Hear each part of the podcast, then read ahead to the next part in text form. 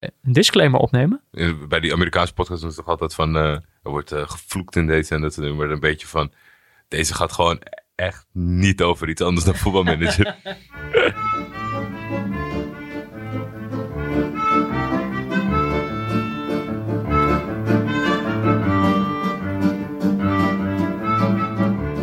Veel van het voetbal dat ik kijk is niet eens echt voetbal. De wedstrijden worden gespeeld in een parallel universum waar alleen ik toegang toe heb. Ik klap mijn laptop open en druk op het icoontje van Football Manager. In dit universum ben ik de voetbalmanager. Ik maak de opstelling, ik bepaal de tactiek, de transfers. Ik ga 1 voor 1 door de berichten in mijn inbox. Ik doe dit al meer dan 10 jaar, dus het voelt al lang normaal. Maar alleen als de wedstrijd begint kan ik af en toe nog inzien wat een raar spel ik eigenlijk aan het spelen ben. Die bolletjes op het scherm, ik kijk er alleen maar naar. Ik kan ze niet besturen en ze doen ook niet echt wat ik heb bedacht. Ze geven de winst uit handen met blunders in de laatste minuut. Zoals Wasu ooit schreef in een New Yorker, is voetbalmanager een spel dat gaat over machteloosheid. En als wij ons machteloos voelen, tot wie richten wij ons dan? Juist, tot Pieter Zwart.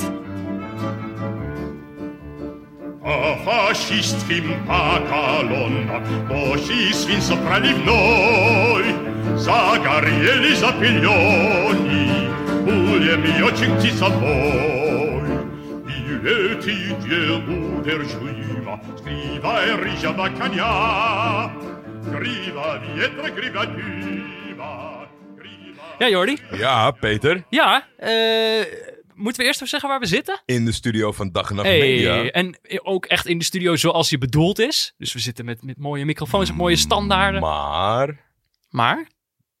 Naast mij staat een fantastisch flitsend beeldscherm, maar die staat uit. Een soort beeldscherm met een pennetje waar... We zouden vanaf dat beeldscherm ooit jingles en zo moeten kunnen instarten. Ja. Ik heb er al een heleboel gemaakt thuis.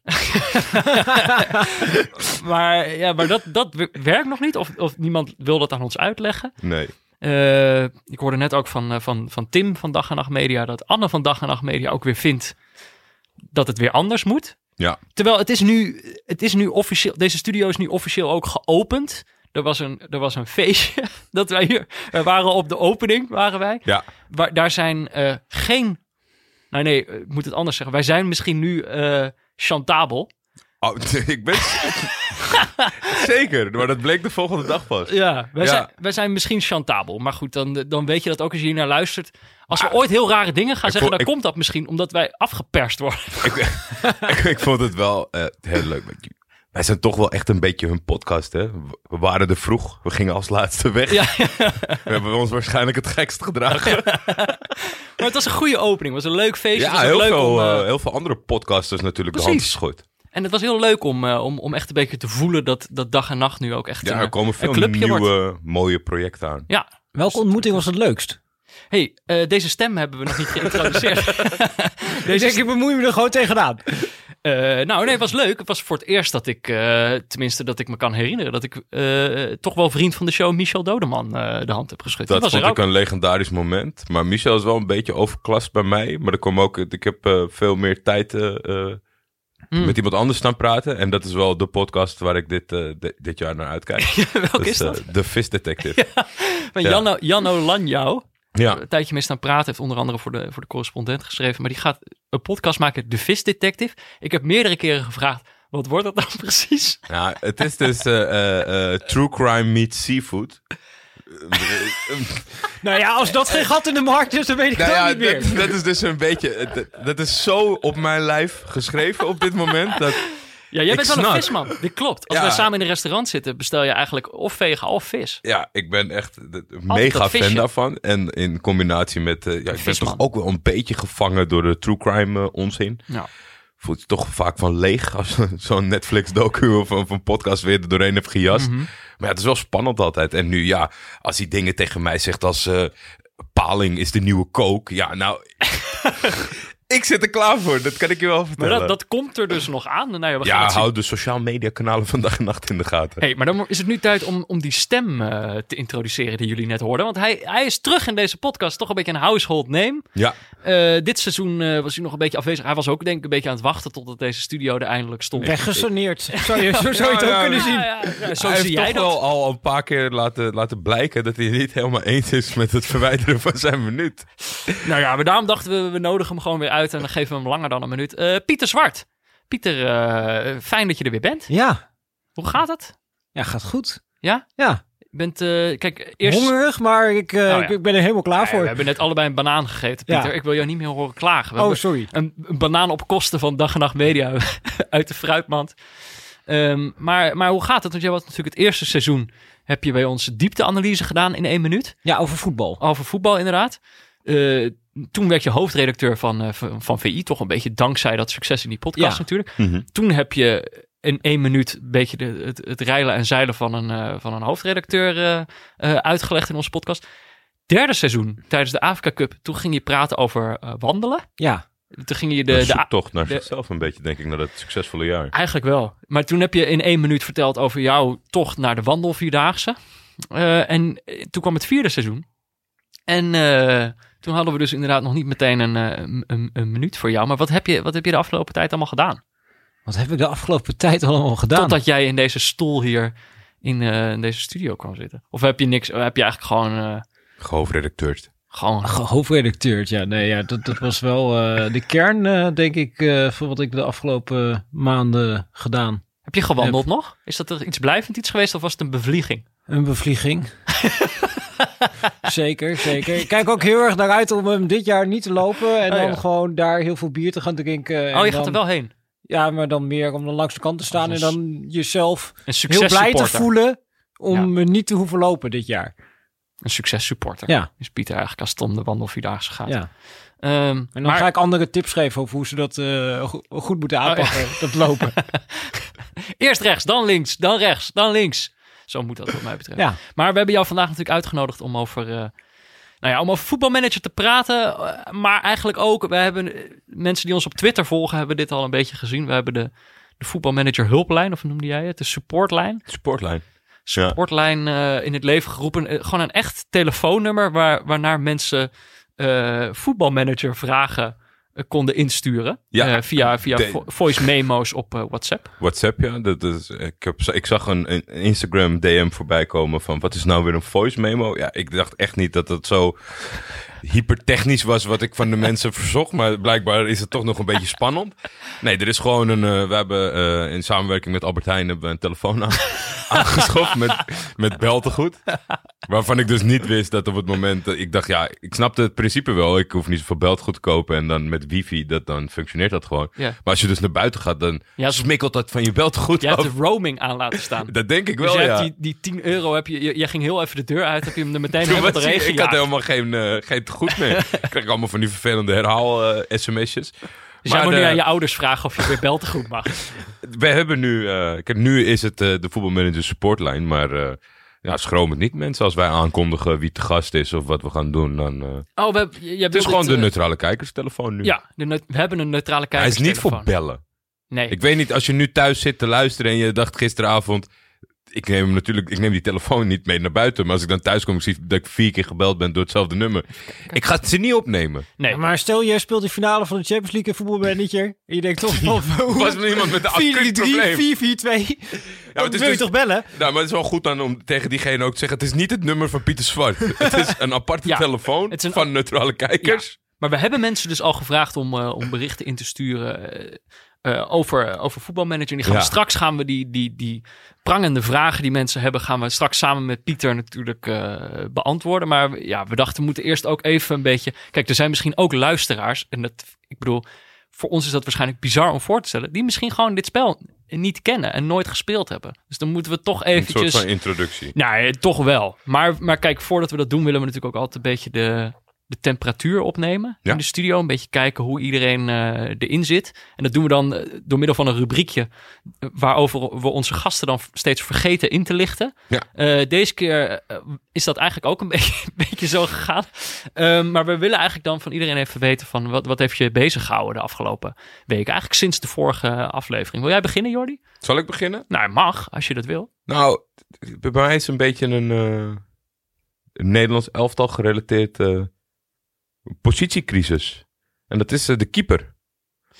Ja? Ik wist niet echt dat het een issue was, maar de afgelopen week hebben we daar 2 keer over gesproken met iemand. En toen dacht ik van, nou, hoe erg kan het nou zijn? Dus ik klap transfermarkt open. Ik zeg geboren in Nederland, positie keeper. Nou, dat is niet makkelijk om drie fatsoenlijke keepers te vinden. Sillissen is natuurlijk de eerste keeper. Ja, het wordt gerangschikt dan op marktwaarde op dit moment. Dan is Sillissen 1. Dan heb je Jeroen Soet, die over is gestapt naar FC Utrecht voor een verhuurperiode. Met als doel om eerste keeper te worden, denk ik. En die afgelopen weken niet de beste indruk heeft gemaakt in een bekerduel tegen jou Eindhoven. Gaat nog niet heel lekker. Nummer 3 is Bisot. Dan zijn we bij Tim Krul. Dan komen we al bij Justin Bijlo. Dan schijnt AEK een Nederlandse Griekse keeper te hebben in Vasilios Barkas. Okay. Die is de geboren in maar jij maakt je zorgen. Ik bedoel, Sillissen hebben we toch jarenlang opgesteld zonder dat hij speelde bij Barcelona. Nee, maar dat is ook wel oké. Maar het Nederlands elftal moet straks 3 keepers meenemen. Oh, jij bent bang dat we geen derde keeper hebben.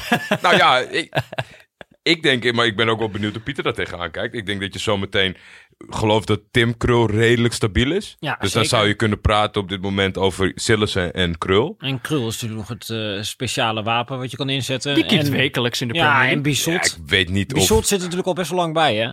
Ja. Toch is niet iedereen daar helemaal van overtuigd, heb ik het gevoel. Weet ik niet. Hij heeft natuurlijk goede statistieken en dat soort... ik ben heel erg voor om die derde keeper dan maar op het eind van het seizoen echt op basis van vorm te selecteren. Vorm, bedoel jij? Ja, vorm zelf niet. Vorm zelf. Vorm dat selecteren. Zou nog kunnen, toch? Die zit nog wel erg om. Ja, die zit op de bank bij Tottenham. Ja, als hij er per ongeluk weer in komt. Maar Joris is weer fit. Ja, dus weer fit, dus hij is nu derde keeper, dus dat gaat allemaal niet zo heel snel. Stekelenburg, nog onder contract bij Everton. Ja, nou, dat kan allemaal. Maar dat heeft jou bezig gehouden de afgelopen week. Wie wordt derde keeper? Ja, nou, ik vind het een beetje... Nee, maar vroeger had je altijd... En dat was wel een soort van geruststelling. Weet je, zo'n echte eredivisie... Bonk, Sander Bosker of zo. Zo'n derde keeper die gewoon voor het groepsidee meeging. Want die is er sowieso niet. Nee. Zijn gewoon niet zo goed. Dat is Bisot. Misschien wel. Misschien moet je je beeld van Bisot bijstellen. Is dat gewoon... Maar dat is toch... Bisot is 28. Die is jonger dan die andere twee. Jij wil echt een oude rot wil jij hebben. Nou, dat zou wel fijn zijn. Misschien moet Kenneth Vermeer... als hij er gewoon een beetje gaat keepen in Amerika. Gewoon een stabiele factor. Ja, joh. Maar daar maak jij je geen zorgen over, Pieter. Waar heb jij je mee bezig gehouden de afgelopen... Ja, waar ik me mee bezig heb gehouden. Nou, ik wist dat deze rubriek eraan kwam. En ik bedacht me dat 2 minuten voordat we begonnen. Dus toen heb ik er heel even over na kunnen denken. Ja. En het eerste verhaal wat me te binnen schoot was een verhaal waarin een passage langskwam. Ja, waar ik toch wel even over na heb moeten denken. En dat was een stuk van Tom Knipping, een van onze VI-verslaggevers, over nieuwjaarsborrels. En hij was eigenlijk alle nieuwjaarsborrels van Eredivisieclubs langs gegaan. Allemaal? Zijn die niet allemaal op hetzelfde moment? Nee, hij heeft een week lang heeft hij op alle borrels gestaan. Okay. Ja, dat is ook een manier om je week door te komen. Ja. En, veldonderzoek, Pieter. Ik ben er deze week niet. Ja, dus dat was... en die heeft hij allemaal ook beoordeeld met we hadden het eerder vandaag nog over recensies met ballen. Dus er was een aantal ballen voor visie wat getoond werd daar. Mm-hmm. Maar ook voor de sfeer. En het is natuurlijk ook een moment waarop een nieuw jaar echt geopend wordt. En, en dan komen van die praatjes en zo. En een anekdote uit... De ADO-borrel, die houdt me gewoon een beetje bezig. Wat dan? Nou, dat was Pardew. Die werd op een gegeven moment natuurlijk aangesteld als manager. En toen ging ADO tegen Ajax spelen. En toen hadden ze bij ADO tegen Pardew gezegd... Ja, weet je, het schijnt wat gevoelig te liggen tussen Ajax en ADO. Het is niet handig als jij in het stadion gaat zitten bij Ajax. Mm-hmm. Maar Pardew die dacht, ik wil die wedstrijd toch in Nederland bekijken. Dus die was richting Amsterdam gegaan. En die was er op zoek gegaan naar een café waar die wedstrijd kon kijken. Die was uiteindelijk beland in een koffieshop. En die was daar die wedstrijd gaan kijken. Dat was op zichzelf al een fascinerend gegeven. En toen hij hierover aan het vertellen was op die nieuwjaarsborrel, zei hij daar nog bij... Nou ja, om me heen waren mensen aan de drugs. En toen ik die wedstrijd gezien had, vroeg me af of ik zelf aan de drugs was. Oké. Maar dat is dus wel een beetje, dat is de nieuwe energie. Maar wat dacht jij daar dan van? Nou, ik kon het totaal niet plaatsen eigenlijk. Het was vooral de totale verbijstering over dat dan een nieuwe manager komt uit Engeland die daar best wel hier en daar succes heeft gehad. Die dan naar Nederland komt om ADO de manager. Die dan denkt, ik ga ergens in Amsterdam in een willekeurig café ga ik Ajax tegen ADO kijken. Terwijl je de nieuwe trainer van ADO bent. Dat je dan belandt in een koffieshop. Dat je dan ze er totaal af ziet gaan. Iedereen om je heen aan de drugs. En dat je dan daar ook naar buiten loopt. En dat je dan niet alleen denkt... Ik dacht dat ik aan de druk zat, maar dat je daarna ook dit zegt. Ik dacht dat ik aan de druk zat. Over de spelers met wie je vanaf dan gaat werken. Maar probeer maar, hoe moet dat voor die andere mensen in die coffeeshop zijn geweest? Dan denk je echt dat je te pakken hebt. Dat is Alan Pardew, toch? Dat is ook veel te niche. Ja, dat je ook denkt, hoe kan mijn hoofd dit verzinnen? Dat ik Alan Pardew zie. Het zijn allemaal mensen die niet bereid zijn om te draaien, die al gaan gniffelen. Ja. Van, is hij goed, hè? Hij is goed, hè, vandaag? Ja. Dik advocaat zit er zeker naast, of niet? Alan Pardew. Maar nou ja, het is een beetje hetzelfde als dat wij waren net met z'n drieën buiten. Toen zag ik over derde keepers gesproken. Oh ja, nou. Ik zag de derde keeper van Ajax. Er kwam iemand langslopen en ik herkende Dominique Kortarski. Maar dat zei ik tegen jullie en dan is het ook... Ja, dat maakt ook niet echt indruk. Het is gewoon de derde keeper van Ajax die ik zag. Ik zit nu te googelen, want ik ben gewoon niet zo... Het was hem echt. Keepers en jeugd, dat is echt een hele slechte combinatie voor mij. Maar, ja, maar het is zo ook neutraal Nou, ik had hem gisteren nog... Ja, nee. Het is niet een opvallend persoon. Des te knapper vind ik dat je hem herkent. Nou, maar het was zo omdat... Hij zat gisteren natuurlijk op de bank. Omdat Onana, die zat op de tribune. Te chillen. Die zat te ontspannen naast Ziyech. Maar... Dus ik had hem echt wel nog gisteravond nog op tv gezien. En daarom was het... Maar ik vond het wel leuk. Maar ik heb ook die wedstrijd zitten kijken. Niet opgevallen. Nou ja, het was ook maar gewoon een derde keeper. Maar dat dan met Alan Pardew in een koffieshop... Ik vind het grappig. Maar dat stuk, ik zal het in de show notes zetten. Maar dan moet je zo nog wel even vertellen. Staat het online? Okay. Is het ook beoordeeld op hoe het was aangekleed? Zeg maar of hangtafels? Nou, wel. Of je op je vingers werd gekeken als je een tweede bitterbal pakte. Of dat het echt niet op kon met champagne. Nou, het is wel meer meegenomen inderdaad in sfeer. Dus was een van die bokkels. Daar stond echt gewoon zo'n DJ-tafel, zeg maar, daarnaast. Dat is echt gewoon een ongemakkelijk schoolfeest. En dan wordt dat ook wel benoemd, zeg maar. Welke club was dat? Ja, ik weet niet meer zeker. Ik wil niet de club hier af gaan maken, terwijl die club onschuldig is. Maar dat was inderdaad een club waar dat op deze manier gebeurde. Ja. En jij, Peter? Nou ja, er zijn weken waarin ik me de hele tijd aan het opwinden ben over dat Ajax op trainingskamp is in Qatar. Mm-hmm. Zeg maar, dat heb ik ook wel eens gezegd in deze podcast. En dat ik Van der Sar dan een enorme sukkel vind. Deze week is het iets, laat ik het zo zeggen, iets luchtiger van aard. Gaat over het publiek van Newcastle United. Dat filmpje heb je waarschijnlijk al gezien, maar ik vond het gewoon... Ik stond op een gegeven moment... die vlaggen... Ja, ging dus op een gegeven moment... Ik was mijn tanden aan het poetsen, want ik ging bijna naar bed. Ik stond dus nog mijn tanden te poetsen. Ondertussen keek ik op mijn telefoon een filmpje. En er was net zo de slotfase van Newcastle United tegen Manchester. Nee, ik weet niet meer welke... Chelsea? Ik weet het niet meer. In ieder Chelsea geval, volgens mij, Chelsea. Ja, er wordt gescoord in de allerlaatste minuut. Al die spelers die rennen naar de cornervlag. Een paar glijden zo op hun knieën. Er komt eentje voorbij, die trapt gewoon zo de cornervlag omver. Matt Ritchie deed dat volgens mij. En dan die cornervlag, die vliegt dus zo. Die wordt gelanceerd. En die stuitert zo precies het publiek in. En die stuitert zo vlak voor iemand. Stuitert dat ding zo omhoog, recht in zijn kruis. Ja. En het filmpje dat ik zag was dus vanaf de tribune. Dus je ziet die goal niet eens. Naast hem staat, ja. Maar je ziet gewoon zo'n hele tribune vol supporters die in volle euforie zitten. En één gast die zeg maar half euforie beleeft en half heel veel last heeft van zijn kruis. En die zit zo op de grond. En die gast die dat filmt, die moet ook lachen en juichen tegelijkertijd. Ik vond dat gewoon zo'n mooie mengelmoes van emoties. Ja. En ik vond dat gewoon... Dus ik was mijn tanden aan het poetsen en ik wilde gewoon zeg maar, meteen uitleggen aan mijn vriendin waarom ik zeg maar, moest lachen tijdens het tandenpoetsen. Maar ik had dus ook allemaal tandpasta in mijn mond. Was eigenlijk een beetje net als die meneer. Zat tussen twee emoties gevangen op dat moment. Ja. Ik kon mezelf niet uitdrukken. Niet uiten. Maar ja, dat heeft me dus nog bezig gehouden. Alhoewel ik wel denk dat het filmpje... Zeg maar, op dat moment was het heel leuk. Ik denk niet dat de tand destijds helemaal zal doorstaan. Nee. Ook zeker niet dat je hem 3 keer per week wil zien. Nee, maar gewoon dat ene moment was leuk. Gewoon een goed filmpje, eerste filmpje. Was gewoon leuk, gewoon grappig. En leuk dat iemand dat vanaf de tribune kan filmen. Goed, de reden waarom we hier zitten. Ja. Football Manager.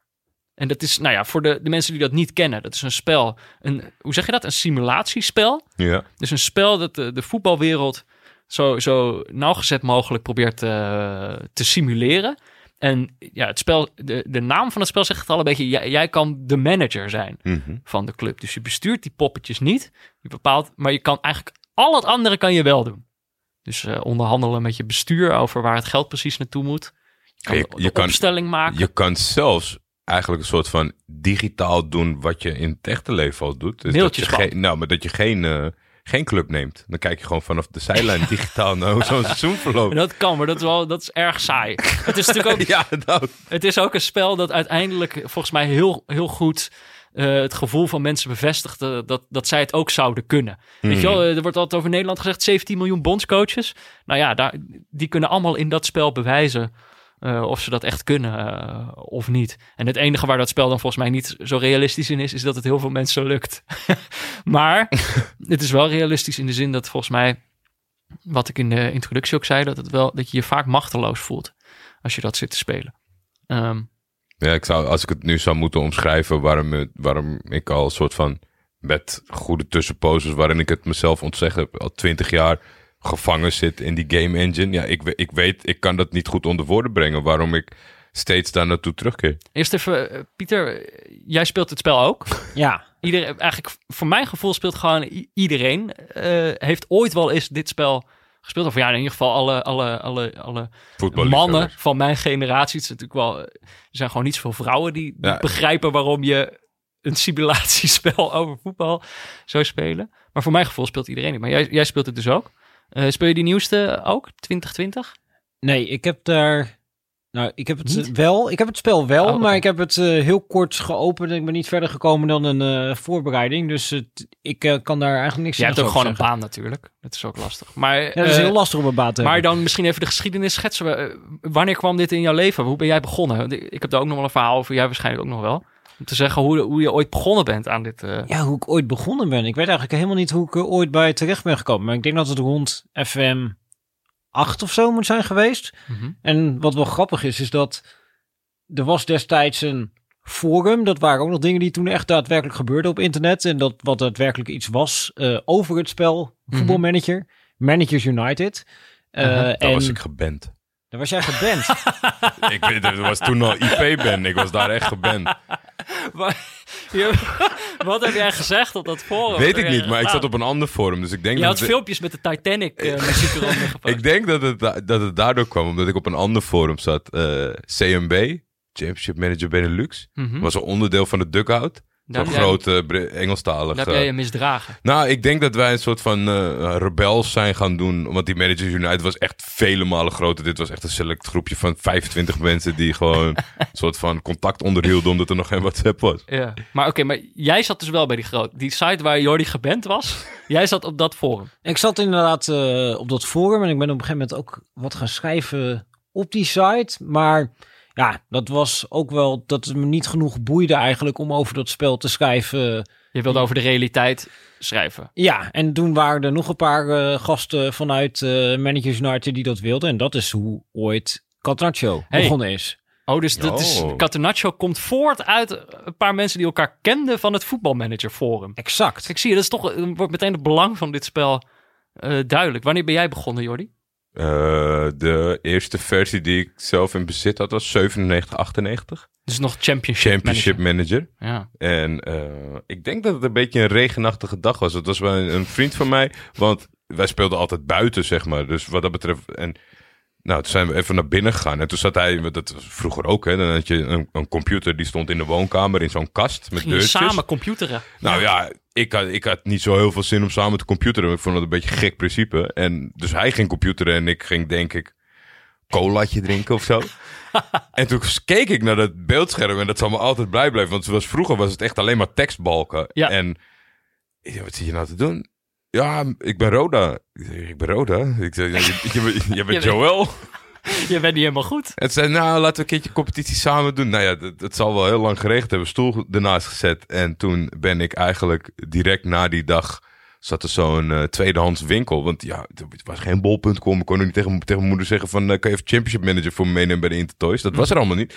En daar stond hij. Dan kon je hem tweedehands kopen voor een paar gulden... of een euro, denk ik, bij de cash converters. En sindsdien ben ik daar eigenlijk... tot aan een FM 11 of zo altijd wel bij geweest. En daarna zei je al, heb je jezelf af en toe ontzegd? Mocht je het niet spelen? Nou ja, dat klinkt zo zwaar, maar het is... Ik, ik kan het niet passief spelen. Ik kan niet zeggen van, ik zet het op mijn computer en nou, klik een keer, speel een keer een paar wedstrijden en dan de volgende keer weer. Want ik merk gewoon dat... Je gaat meteen all in. Elke keer... Kijk ik op die rechtsonder op die klok, is het 2 uur s'nachts of 3 uur s'nachts. En dat wil ik gewoon niet meer. Nee. Want het zelfs nu... Kijk, je doet zo'n uitzending wel goed. Dus even Football Manager 2020 gekocht. Mm-hmm. En nu heb ik een vrouw en een kind. En zit nog steeds tot 1 uur s'nachts achter die laptop. Ja, dat is echt bizar. Maar toen kon je nog wel... Nu kun je zeggen, ik was een podcast aan het voorbereiden. Nee, ja, absoluut. Ja. Nee, schat, het is veldwerk. Dit is onderzoek. Dit is onderzoek. Maar het is inderdaad... Het is ook een spel dat natuurlijk gewoon nooit stopt. Deel van de charme is volgens mij ook dat je... Je bepaalt zelf eigenlijk wat je doelstellingen zijn, zo ongeveer. Ja. Dus het is niet zo van op een gegeven moment dat je het uitgespeeld hebt. Want je kan gewoon eindeloos doorspelen. Nou, sommige mensen komen gewoon wel tot echt ver in de 2000. Ik denk dat je zal met zo'n grote groep spelers dan ook wel weer subgroepjes kunnen. Maar ik speel nooit meer dan 5 seizoenen, 6 seizoenen. Bij mij kwam het, de eerste versie die ik speelde was Football Manager 2005. Dus dat ik volgens mij net op de middelbare school. Het is ook een beetje, voor mijn gevoel, ging ik eerst voetbalspelletjes spelen. En daarna raakte ik zeg maar pas meer geïnteresseerd in de voetbalwereld waarover het ging. Dus ik had eerst FIFA 2003 ontzettend veel gespeeld. En toen zei op een gegeven moment een jongen uit mijn klas, uit de brugklas denk ik. Die zei wij deden samen een OSM. Online Soccer Manager. Dat was natuurlijk een beetje een uitgeklede versie daarvan online, waarmee je met allemaal vrienden in de competitie kon. Nou, ik zat met allemaal jongens uit mijn klas in die competitie en toen zei een vriend van mij zei van ja, maar je hebt nog wel een leuker spel, zeg maar, veel uitgebreider dan dit. En toen had hij dat voor mij op een cd'tje gebrand en meegegeven, maar ik wist niet precies wat hij aan mij meegegeven had, zeg maar. Dus ik had dat thuis zo in mijn computer gedaan, opgestart. 2005 zag het er ook gewoon nog niet zo heel erg goed uit. Het was nog net een beetje zo in de fase van wat jij zei, tekstbalken. Een soort ingekleurde Excel-sheets ziet het er eigenlijk uit. Zo zag het er toen ook nog een beetje uit. Ik probeerde het net iets mooier te maken. Maar ik weet gewoon nog dat ik niet precies wist wat ik moest doen met dat spel. Dus ik begreep wel van, ik kan een manager maken en ik kan dan een club kiezen. Maar kijk, bij Online Soccer Manager was het zo dat elke keer 's nachts de wedstrijden werden gesimuleerd. Dus dat je iedere dag 1 wedstrijd had. En ik wist niet dat je in dit spel zeg maar gewoon doorgaan, zo snel kon simuleren als je zelf wilde. Dus ik begreep niet dat je op de spatiebalk moest drukken om door te gaan. Dus ik heb toen een hele tijd zo op dat eerste scherm gezeten. En dat ik gewoon echt dacht, ja, ik weet niet wat ik nu moet doen. En dat ik toen op een gegeven moment dacht, nou, misschien moet ik hem morgen weer opstarten en kijken of er een wedstrijd gespeeld is. En dat was dus niet zo. Nee. Ik denk dat ik het toen aan hem gevraagd heb van, hoe werkt dat? Zei hij, ja, je moet de spatiebalk. Maar daar is het begonnen. En ik heb het toen, ik denk zo telkens met 2 jaar ertussen. Dus dat ik toen 2007 speelde, 2009 speelde. En toen heb ik het een tijdje ook niet meer gespeeld. Omdat ik ook dacht van, ja, ik ga nu studeren. Misschien moet ik wel wat tijd in belangrijkere zaken gaan spelen dan deze virtuele voetbalwereld. En dat toen ik bij mijn studie ook weer iemand tegenkwam die dit spel ook heel veel had gespeeld. En dat wij toen opgeraakt. En toen zijn we inderdaad samen dat gaan spelen. Maar dan ook dat je dan soms in de collegezaal even een wedstrijdje. Het is er uitermate geschikt voor. Ik ging. Omdat je het dus niet zelf die poppetjes hoeft te besturen, kan je gewoon even dat wedstrijdje aanzetten. En, ik had weinig klik op de middelbare school. En dan op het moment dat er 2 tussenuren waren, ging ik naar huis voor 2 wedstrijden. En dan ging ik weer terug met de trein naar Weesp en dan terug naar Diemen. En dan speelde 2 potjes, ging ik weer terug. Ja, echt waar.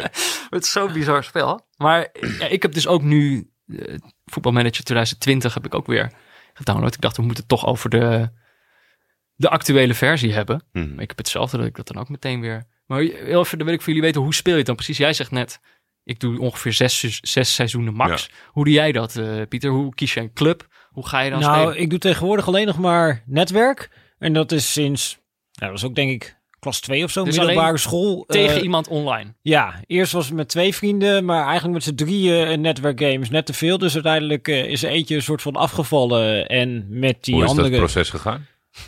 Is toch één van de 3 vrienden die is toch... Die was denk ik ook gewoon net wat minder fanatiek. Net iets minder verslaafd. Dus natuurlijk gegaan. Ja, heel natuurlijk inderdaad gegaan. Maar we hebben nog wel steeds... Je moet dan zo'n naam hebben van je server en een wachtwoord. Maar zeg maar die naam van de server, dat zijn nog steeds onze drie voorletters die achter elkaar staan. Dus toch nog bij. Hij is er, op die manier is hij er inderdaad toch nog bij. Maar nou, dat deden we altijd. En die traditie die hebben we nog steeds in stand gehouden. Maar ik speel tegenwoordig geen reguliere games meer. Alleen nog die netwerkgame. Dus soms heb je inderdaad een... avondje Football Manager en dan gaan we Football Manager tegen elkaar spelen. En dan begin je met twee teams die inderdaad een beetje gelijkwaardig zijn. Dus in FM 19 zijn wij begonnen bij AC Milan en Inter. Omdat dan is dezelfde competitie. Je speelt dan een paar keer in een seizoen tegen elkaar in ongeveer gelijkwaardige clubs. Dat is meestal waar je begint. En meestal na een seizoen of twee of zo, of één, dan gaan we proberen over te stappen. Maar er is ook nog de uitdaging om dan over te stappen, dat je allebei in dezelfde competitie terechtkomt. Ja, met dus meestal clubs, een precair proces. Ja, snap ik. Ja. Maar doe jij niet bijvoorbeeld, want je hebt ook mensen die dan een heel laag geplaatst team nemen, ergens in de 5e, 6e divisie van Engeland, en die ze dan helemaal naar de Premier League gaan proberen. Ja, maar dat is dus heel riskant in het netwerk, want dan moet je iedere keer allebei promoveren, want anders is het een beetje de lol vanaf. Ja. Maar dat heb jij niet ooit gedaan toen je het nog in je eentje speelde? Ja, ooit wel. Ja. Hoe heet het, die club? Luton Town. Luton? Ja. Maar dat is wel het 2e of 3e niveau of zo? Maar die ging je helemaal naar de Premier League brengen? Zeker, ja. Dus die heb ik ooit inderdaad nog naar de Premier. Dat is echt heel lang geleden. Dus ik weet er voor de rest nog niet heel veel meer van. Het is echt mijn lievelings. Zo heel soms, dan neem je wel eens een respectabel club. Of een uitdaging, maar het liefst... Jij wil het liefst een kleine club. Ja, ik ging altijd voor Wikipedia en dan gewoon een beetje zoeken van wie... Ik vind wel een belangrijke voorwaarde voor een kleine club naar boven brengen. Ze moeten er ooit geweest zijn. Dus, ja, een club terugbrengen. Ja, een club terugbrengen. Dat vind ik het allerleukste. Als het helemaal niks is, zo niks is. In 2001, 2002 was daar... Maar die club bestaat... Was er op een gegeven moment volgens mij opeens niet meer. Rushden and Diamond. Dat was gewoon puur op clubnaam... Dat ik verknocht was aan die club. En ja, ik heb 26 verschillende games met Rushden en Diamond gedaan, zolang ze er waren. Ik heb ze echt volgens mij zelfs bij de Football League nooit voorbij zien komen. Maar terugbrengen van het liefst zo... Dan als je dan wat presteert of zo, dan refereren ze daar ook altijd aan. Van, 1482 waren ze ook zo goed. En nu dankzij Jamali ook. Maar jij gaat dus wel voor de kleine clubjes? Ja, vaak wel. Hoe doe je dat dan? Hoe breng je ze dan terug naar de top? Winnen. Wedstrijden winnen. Dat is eigenlijk, ik kom binnen en dan zeg ik, jongens, we gaan nu winnen. Winnaarsmentaliteit. Ja, nee, ik ben wel van de oldschool. Nee, ik moet heel eerlijk zeggen dat als je helemaal teruggaat vanuit het championship manager tijdperk, dan waren er niet zoveel functies. Nee. En op het moment dat je... het is nu heel uitgebreid. Voetbalmanager dat ging worden... Toen raakte ik een beetje de interesse... of ik haalde niet heel veel plezier uit die fine-tuning daarvan. En nu is het echt... Alleen ik vind dat ze het nu in 2020 heel helder hebben gemaakt. Afgelopen jaren vaak... vond ik het toch niet zo... Ja, heel veel mensen vinden het verschrikkelijk. Maar ik download altijd een tactiek... van de beste voetbalmanagerspeler van Nederland. Oh, ja. Guido, die heeft een website strikerlust.com. Oh ja. Vind ik wel een beetje jammer... want je kan dus nooit een spits opstellen... want hij maakt altijd opstellingen zonder spitsen. Zo deed ik dat de afgelopen jaren. En dan gaat het mij om een beetje de detail fine-tuning... en wie ik er neerzet en wie ik aankoop. Dat vind ik veel leuker. En dan jaag je er gewoon een seizoen doorheen. Ja, ik ben wel, denk ik, gemiddeld gezien een snelle speler. Zeker vroeger. Okay. Ik kon wel een paar uur een seizoen doen. Ja, ik weet niet. Ik ben dan wel zo principieel dat ik het met een eigen tactiek wil doen. Ik denk dat jouw groep groter is. Ja. Alleen, ik vond het op een gegeven moment... niet in verhouding met hoeveel je moest fine-tunen... en het plezier wat ik daaruit haalde. Maar ik denk uiteindelijk is het ook gewoon... ik bedenk gewoon hoe ik wil spelen... en dan is vervolgens heel veel van de uitdaging... is om dan gewoon de juiste spelers voor die rollen te vinden. Dus ik ben uiteindelijk gewoon heel veel tijd kwijt. En dit is natuurlijk ook voor mensen die dit spel niet spelen... is dat absurd, dat je dan gewoon de hele tijd... ben je gewoon spelers aan het bekijken. Ja. Ga je gewoon zoeken. Ga je gewoon op eigen houtje. Ben je eigenlijk zelf een beetje aan het scouten. Maar dan zonder wedstrijden te hoeven zien. Je kan dan gewoon het profiel van zo'n speler bekijken. En dan denk je, wordt dit hem? Wordt dit hem, misschien dat ik hem dat laatste setje de goede richting in kan geven. Ja, stuur er een scout op af. En dan krijg je scoutingsverslag. En dan denk je, Hij is niet heel positief. neem ik hem toch niet. Ja, dat klopt. Maar zo doe ik dat meestal. Ze koppelen daar tegenwoordig waardes aan, toch? Van 0 tot 100. Hoe enthousiast ze zijn over dat je moet aantrekken. Ja. Bij mij onder de 90 ben ik kansloos. Ja? Onder de 90 kijk ik merk dan meestal toch dat ik... Uiteindelijk vind ik het ook gewoon wel leuk. Wat ik ook gewoon leuk vind aan dit spel, is dat er is dus niet één manier om het te spelen. Volgens mij wat nu met FIFA gewoon zo is er ontstaat uiteindelijk, doordat het ook volgens mij heel erg professionaliseert en mensen dat ook echt spelen voor hun geld. Zeg maar dat er gewoon één manier bestaat waarop je dat spel het beste kan spelen. En dat dan uiteindelijk iedereen ook altijd met dezelfde speler speelt. Op dezelfde manier zo'n wedstrijd ingaat. Bij Football Manager heb ik ook gewoon het idee van... Het succes van dat ultimate team heeft. Volgens mij is dat als maker is dat verschrikkelijk. Maar dat zorgt er gewoon voor dat mensen dusdanig... monocultuur. Ja, er doorheen kijken. Ik speel dan altijd Pro Evolution Soccer. En op een gegeven moment als je dan bij iemand anders bent... Dan kijk ik echt mijn ogen uit van... Jullie doen... Wat is nou de funny van? Je draait de pirouetje, je steekt hem weg... en je staat alleen voor de keeper en je scoort. Zeg maar, er zijn bepaalde vormen die altijd succesvol zijn. Maar ik denk ook wat... Dat maakt volgens mij Football Manager ook zo frustrerend... is dat het ook een spel is dat het toeval gewoon heel erg meeneemt. Dus dan denk je alles op orde te hebben... Ja. En dan gaat er toch nog gewoon iets fout... omdat één speler een blunder maakt of zo. En dan volgens... Ik vind dat is gewoon wel echt een heel... Dat is verschrikkelijk. Want dan soms zit je echt te schelden. De wedstrijden waarin je schoten 30-1... en dat je dan 0-1 verliest, weet je wel. Dat is echt de hel. Nou, en dat wordt volgens mij al genoemd... De spelers noemen dat. Dan worden ze ge-FM'd.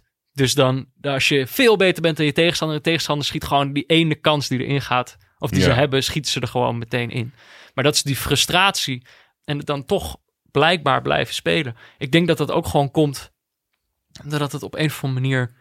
toch ook dichter bij de menselijke natuur staat... dan een spel zoals FIFA... helemaal tot de perfectie uitvoeren of zo. Hier is het ook gewoon... mislukkingen horen bij dat spel. Op welke snelheid staat jullie wedstrijd... In welke snelheid ervaar je niet het allerhoogst? Nee, toch? Nee. Ik niet. Ik denk dat ik er nu volgens mij vanaf ben. Ja, ik zet hem nu op very hiding. En je kunt tegenwoordig dus ook al die wedstrijden in 3D kijken. Dat doe ik ook niet. Ik doe alleen met de bolletjes. Want dan kan je gewoon eigenlijk beter zien waar iedereen staat. En ik vind 3D is gewoon niet goed genoeg om dat mooi te vinden. Ja, Pieter? Ik doe tegenwoordig 3D en dan heel klassiek data-analyst. Als die optie er is, dan moet je die pakken natuurlijk. Ja. En dan zie je ze wel van boven. Ja, dan zie je zeg maar gewoon het veld van bovenaf.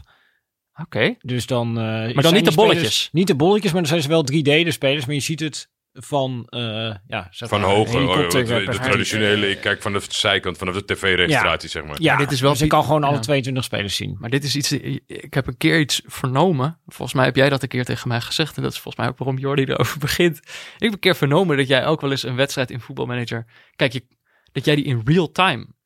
Dat klopt. Hebt gekeken. Dus je kunt gewoon zeggen... ik wil alleen de highlights van deze wedstrijd. Want het gaat sneller voorbij. Ja. Maar jij hebt gewoon een keer gedaan... ik wil alles van deze wedstrijd zien. Nee, zeker. Ja, dit was inderdaad in de periode... dat ik nog wel eens zelf speelde. Ik denk dat dit de laatste game is... die ik daadwerkelijk zelf gespeeld heb. En dat moet denk ik 2 FM's of zo geleden zijn geweest. Met AZ was dat. En dan speelde je Champions League. Dus niet alle wedstrijden, maar echt topwedstrijden. Dan...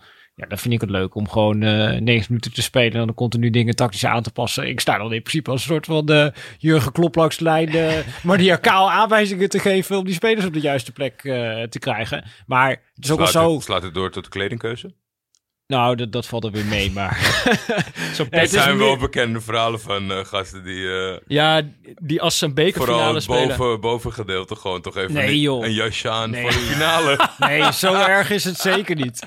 Nee. Maar het is wel, dan zie je natuurlijk wat ook op het veld misgaat. En dan kun je dat herstellen. Heb jij de highlights niet ziet. Maar dat is natuurlijk wel, want hoe ik het speel... en in zekere zin hoe jij het... Het is heel... Er zijn een soort van...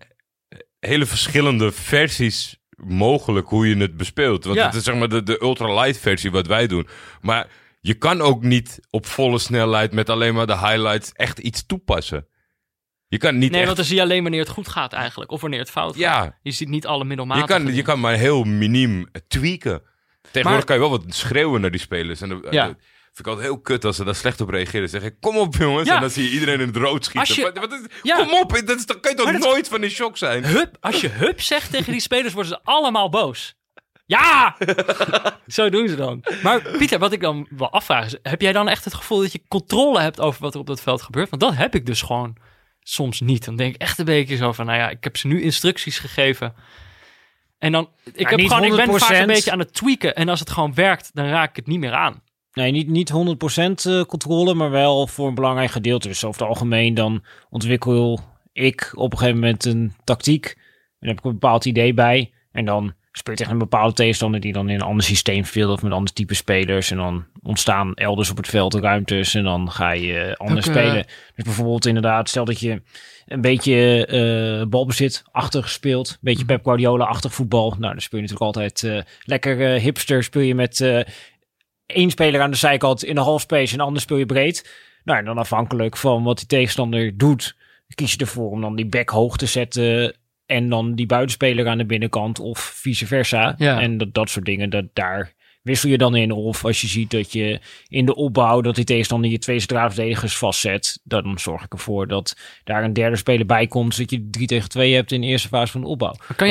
Kan jij een moment herinneren, wat was het nou? Dat was in het echt een keer een manager die een tweede speler inbracht op de flank en daar toen meteen twee keer mee scoorde. Dat is niet eens zo gek lang geleden. Wat was dat nou? In de Champions League? Nou, dat was in ieder geval echt gewoon een tweede rechtsbuiten? Ja, of een tweede. Hij bracht gewoon een extra speler in op de flank, waardoor het zo overloaded werd aan de zijkanten. Ja. Nou, als een luisteraar dat was met Juventus, denk ik. Juventus, ja. Allegri tegen Spurs. Ja. Dat het echt zo meteen kantelde. Dat je echt kon aanwijzen, dit was het moment. Maar heb jij zo'n moment gehad? Want dat was een beetje onorthodox. Je brengt een tweede speler in op de flank en daarmee overloop je ineens een ploeg. Ja, heb ik zo'n moment gehad? Ja, die momenten moet ik wel hebben gehad. Alleen het is ook een soort van, ik doe iedere wedstrijd ook tactische aanpassingen. En ik wissel eigenlijk voortdurend van tactiek. Ja? Meestal ook, ja, tijdens de wedstrijd meestal wel. Ja, of hoewel. Ja, maar jij speelt ook met die topploegen. Dan gaat dat makkelijker. Ja, ik heb gewoon te maken met onvolmaakte spelers die in de war raken.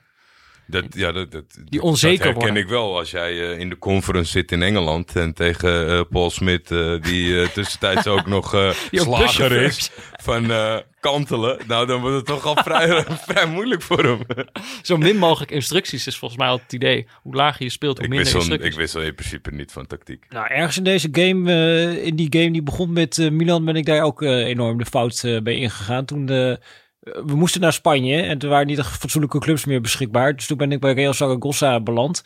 Mooie club wel, van het verleden. Een hele mooie club inderdaad. En nou, toen had ik ook nog een meestal ergens raak ik op een gegeven moment geïnspireerd door een team wat je dan toevallig aan het bekijken bent, omdat je die aan het analyseren bent. En mijn favoriete tactiek ooit is nog altijd 3-4-3 ruit. Maar dit kun je helemaal niet spelen in Football Manager eigenlijk, 3-4-3 ruit. Waarom niet?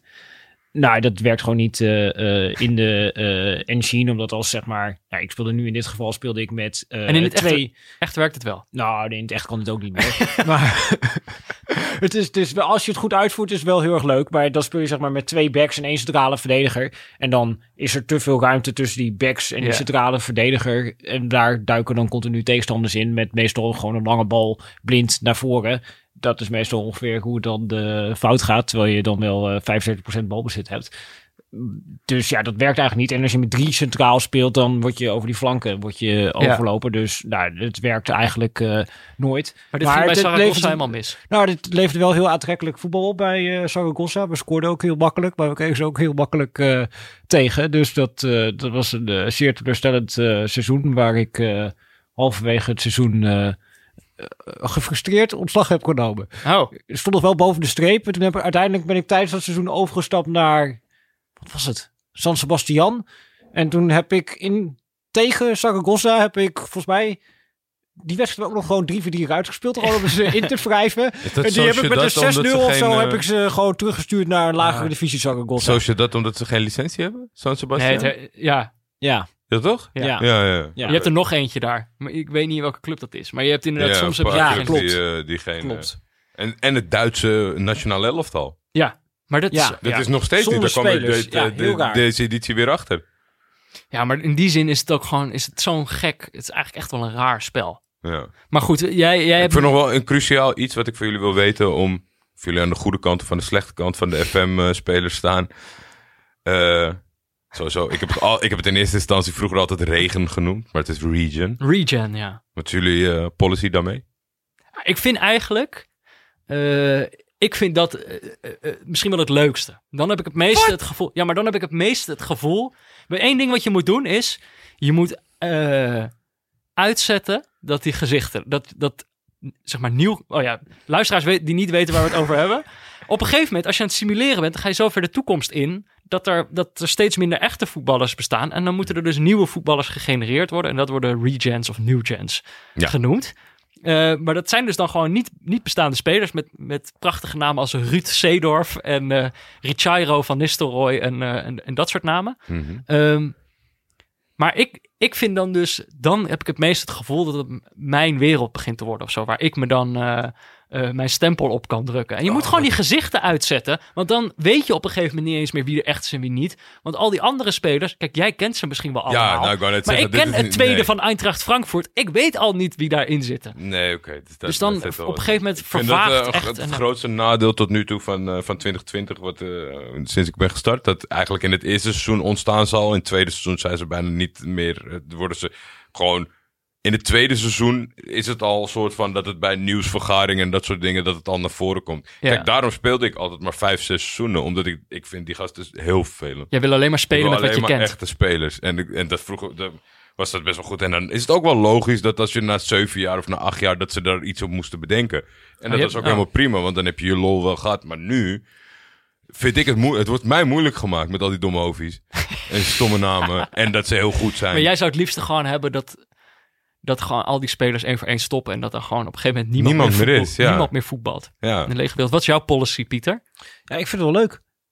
Die Jordi, je bent in je eentje. Ja, gewoon van die jonge gasten... die je dan op een gegeven moment minuten kan geven... en dan ontwikkelen ze zich. En dat vind ik... Alles is realistisch aan het spel. En dan haal je lol uit iets wat niet bestaat. Nee, maar dan moeten toch nieuwe spelers bij komen? Toch niet meteen.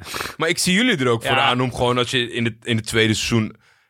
een kans die voorbij ziet komen... dat je hem koopt. Ja, natuurlijk. Ik heb nog nooit zo'n groot... Ik haal ze uit mijn jeugdopleiding. Ik koop ze niet. Ik heb nu met Portsmouth. Ja. 11 region. Nee, nog niet zo heel veel. Eigenlijk best wel veel bestaande spelers. Bijvoorbeeld Romano Postema staat in de spits. Zo heet hij toch? Van FC Groningen. Nou, maar ik heb hem voor 2 miljoen van Sevilla gehaald. Want ik zit dus al wel in het 6e seizoen. Inmiddels in de Premier League. Zij begon in de League One. Dat is nu een beetje mijn klassieke... zoals ik het spel over het algemeen speel. Vorig jaar, in 2019, heb ik dat gedaan met Sunderland. Mm-hmm. Dus ook League One terug naar de Premier League brengen. Nu Portsmouth. Er zit nog een beetje geld, hè? Portsmouth is eigenlijk lastiger. Ja, Sunderland had tenminste nog geld. Ik vind dat echt heel vervelend en misschien... dat spelers zo duur worden. Nee, clubs met 0 financiële mogelijkheden. Ja. Dat is wel echt ja, maar lastig. Dat is wel realistisch. Nee, ja, absoluut. Maar dus dat vind ik ook wel mooi, is dat je... bepaalde dingen die verschrikkelijk zijn aan het echte voetbal... namelijk dat spelers steeds duurder worden... dat zit nu ook heel goed in het spel. En ik wil dan gewoon principieel niet veel geld betalen aan spelers... maar dan kun je gewoon ook niet aanhaken... of dan is het heel moeilijk om aan te haken bij de top... als je geen belachelijke salarissen gaat geven en zo. Dus dan sta je daar met je principes. Ja. En dan begrijp ik opeens Edwin van der Sar. Ik moet naar Qatar. Maar het is wel echt raar, ja. Dat je in je hoofd heb je dan nog een soort van maximum bedrag van wat je wil besteden. Dat is dan in mijn hoofd nog steeds vaak als het nou boven de 10 miljoen gaat. Dat ik denk, moet het nou zoveel? Jezus, beetje zuinig mag wel. Maar waarom ik over begon was, ik heb namelijk een jongen uit Zwitserland gehaald. Zwitserland denk ik, Zurich. Er speelde Zwitserland toch, Pieter? Voordat ik Zwitserland zeker. Ja, dacht, shit, misschien is het toch Oostenrijk. Nee. Zurich, check een rubriek over voetbalmanagers, dat is wel leuk zijn. Het is een jongen, hij zat in een Israëlisch jeugdelftal, zo had ik hem gevonden. En hij heet Ras Tabib.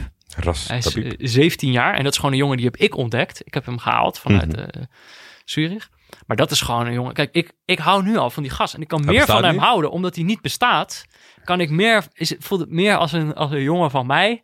dan zeg maar een gast uit... weet je wel, wiens beeld uit de echte wereld... het nog kan verpesten. Want soms is iemand in het spel ook veel beter... dan hij in het echt ooit zal worden en zo. En dat vind ik... Ja, maar dat vond ik juist altijd wel leuk. Kijk, volgens mij hebben we het met andere onderwerpen... er wel eens over gehad... dat je bijna niet meer verrast kan worden...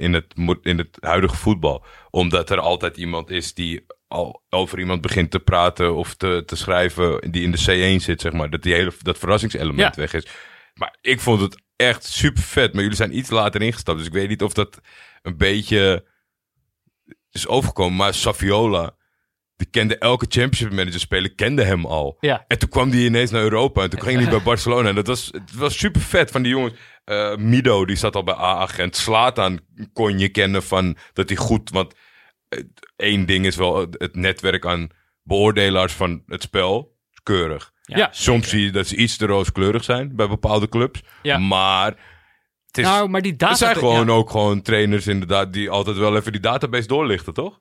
Ja. Mourinho is er een van, volgens mij, die wel eens heeft gezegd dat het ook wel is gewoon gepasseerd. Dat je alles in je op moet nemen. Dus ook de database van FM. Ja, precies. Nee, dat gebeurt. En het is zo'n heel netwerk inderdaad ook van gasten die dat dan doen. Ook in Nederland inderdaad bij allerlei clubs. En dan zit daar iemand op die dat voor Jeroen Thijs is dat voor Nederland. Die dat dan organiseert. En we hebben ooit wel eens een keer een gesprek met hem gehad over... Hoe doe je dan die ratings? Maar dan inderdaad vertelde hij van... ik zit dan naar Feyenoord te kijken toen. En dan nam Michiel Kramer een penalty. En dan miste hij een penalty. En dan puntje eraf voor penalties bij Michiel Kramer. Maar ik vind het gewoon zo bizar. Hoe bepaal je hoe snel iemand is van 0 tot 20? Of is dat dan nog iets wat ze op basis van data misschien zouden kunnen doen? Nou ja. We hebben dus de neutrale kijkers supportlijn. Waarnaar mensen mochten inbellen, voiceberichten sturen met vragen over voetbalmanager die we dan met behulp van Pieter Zwart gaan we kijken of we jullie kunnen helpen in dit helse spel om de boel op de baan te krijgen. Voordat we dat gaan doen moeten we natuurlijk eerst even naar een berichtje van onze sponsor. Auto.nl.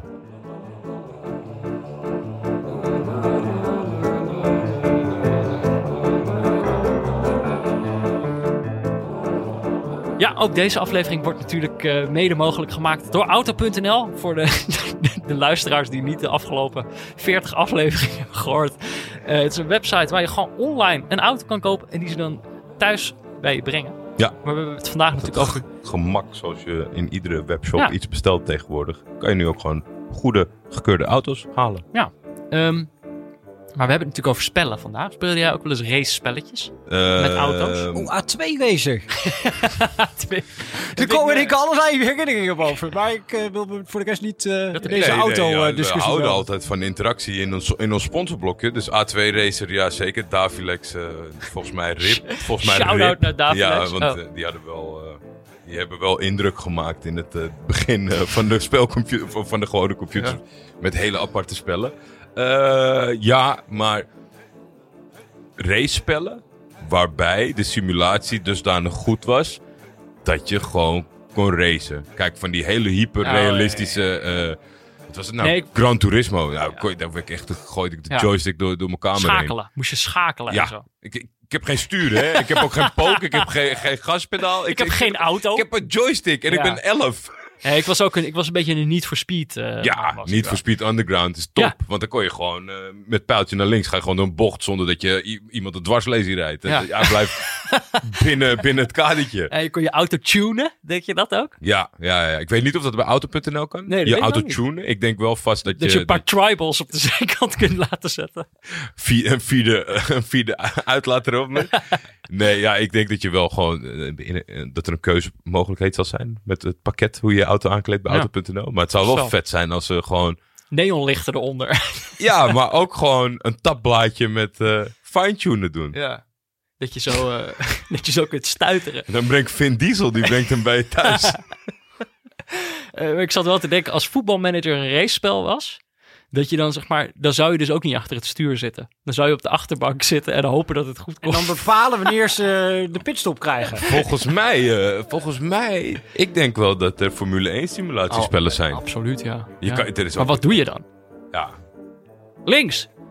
Rechts. Ja, maar het is toch... Ja, het zal inmiddels natuurlijk heel veel lijken op de echte Formule 1. Ja. En als je daar gewoon geen genoeg van kan krijgen... Je kan ook niet 12 keer die wedstrijd terugkijken. Dus dan ga je zelf. In dit spelletje. Ja, nou, Auto.nl dus. Auto.nl. Daar hadden we het eigenlijk over. Auto kopen, auto leasen. Kan allemaal. Weet je of Maarten Stekelenburg al een auto via Auto.nl heeft geregeld? Moeten we dat even bij hem checken voor het volgende sponsorblok? Moeten we even gaan navragen. Oké. Dus dan gaan we nu echt beginnen aan de voetbalmanager supportlijn. Luisteraars konden een voicebericht insturen naar 0617270636. Wel een lekker nummer. Ja. Lekker simpel. Nog best wel te onthouden. Rolt lekker van de tong.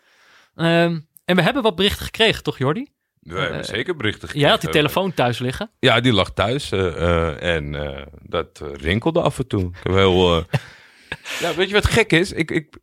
Je denkt altijd van dat je in je huis nog... Oh, ik heb nog 10 oude telefoons of zo. Maar er zijn altijd redenen waarvoor je een andere telefoon bent of zo. Alles zat tegen. Ik wilde een dag eerder online komen met de mededeling van Pieter... dat ze vragen aan hem konden stellen. Maar dan was die geen lader meer voor. Dan paste de simkaart niet. Dan ging hij eindelijk een telefoon aan. Dan was het zo langzaam. Nou, uiteindelijk op werk heb ik er nog eentje kunnen vinden... van een monteur die is vertrokken. Ah, dus nu heb ik een hele goedkope Samsung. Nou, en het werkt dus. We hebben een telefoon. Luisteraars konden vragen insturen over... voetbalmanager, als ze vast zaten in hun spel. Van, ja. Ik weet niet precies wat ze hebben gevraagd, maar we kunnen gewoon gaan luisteren naar de berichten, toch? Zullen we er eentje aanzetten en dan kijken wat er gebeurt, Pieter? Ja. Lijkt me heel spannend. Okay. Hoi neutrale kijkers, hoi Jordi, hoi Peter. Ja, ik heb een vraag. Ik probeer mijn FM-carrière van de grond te krijgen. Ik ben bij het oldschool Crystal Palace binnengekomen. Ik probeer daar iets moois van te maken. Maar ik word elke keer maar weggezet als vervelende nieuwlichter. Ja, ik vroeg me af of Pieter, die toch wel FM-expert schijnt te zijn... of die me hier enige adviezen kan bij geven. Dit gaat over beeldvorming. Dat speelt ook een rol in dit verhaal. Ja, en ik denk dat het goed is voor de context om te vertellen dat dit Sal Platting is. Dat is een collega van jou. Ja. Hij herkende die stem. Ja, ik ken de stem. Maar dit is een collega van jou en het probleem dat hij heeft... is dat hij bij Crystal Palace zat hij toch? Nou, ik vermoed dat het gewoon een ironische vraagstelling is. Gaan we nou beginnen met een ironische vraag? Ik denk gewoon een poging tot humor dat in het echt... dat hij als schrijver wordt weggezet als nieuwlichter... en dat hij dat nu probeert te vertalen naar de voetbalmanager realiteit... en dan voor mij daar een antwoord op wil krijgen. Maar dat zou heel erg meta zijn als ik daar dan weer een antwoord hierop ga formuleren. Nou, maar het is misschien wel zo... Wat wel zo is dat... in dit spel wordt ook de media gesimuleerd. Om dan even misschien zijn vragen wat breder te maken. Ja. Wat wel gewoon gebeurt, is dat de media allerlei dingen over je zeggen. Hoe ga jij daarmee om, Jordi? Assistent sturen, toch?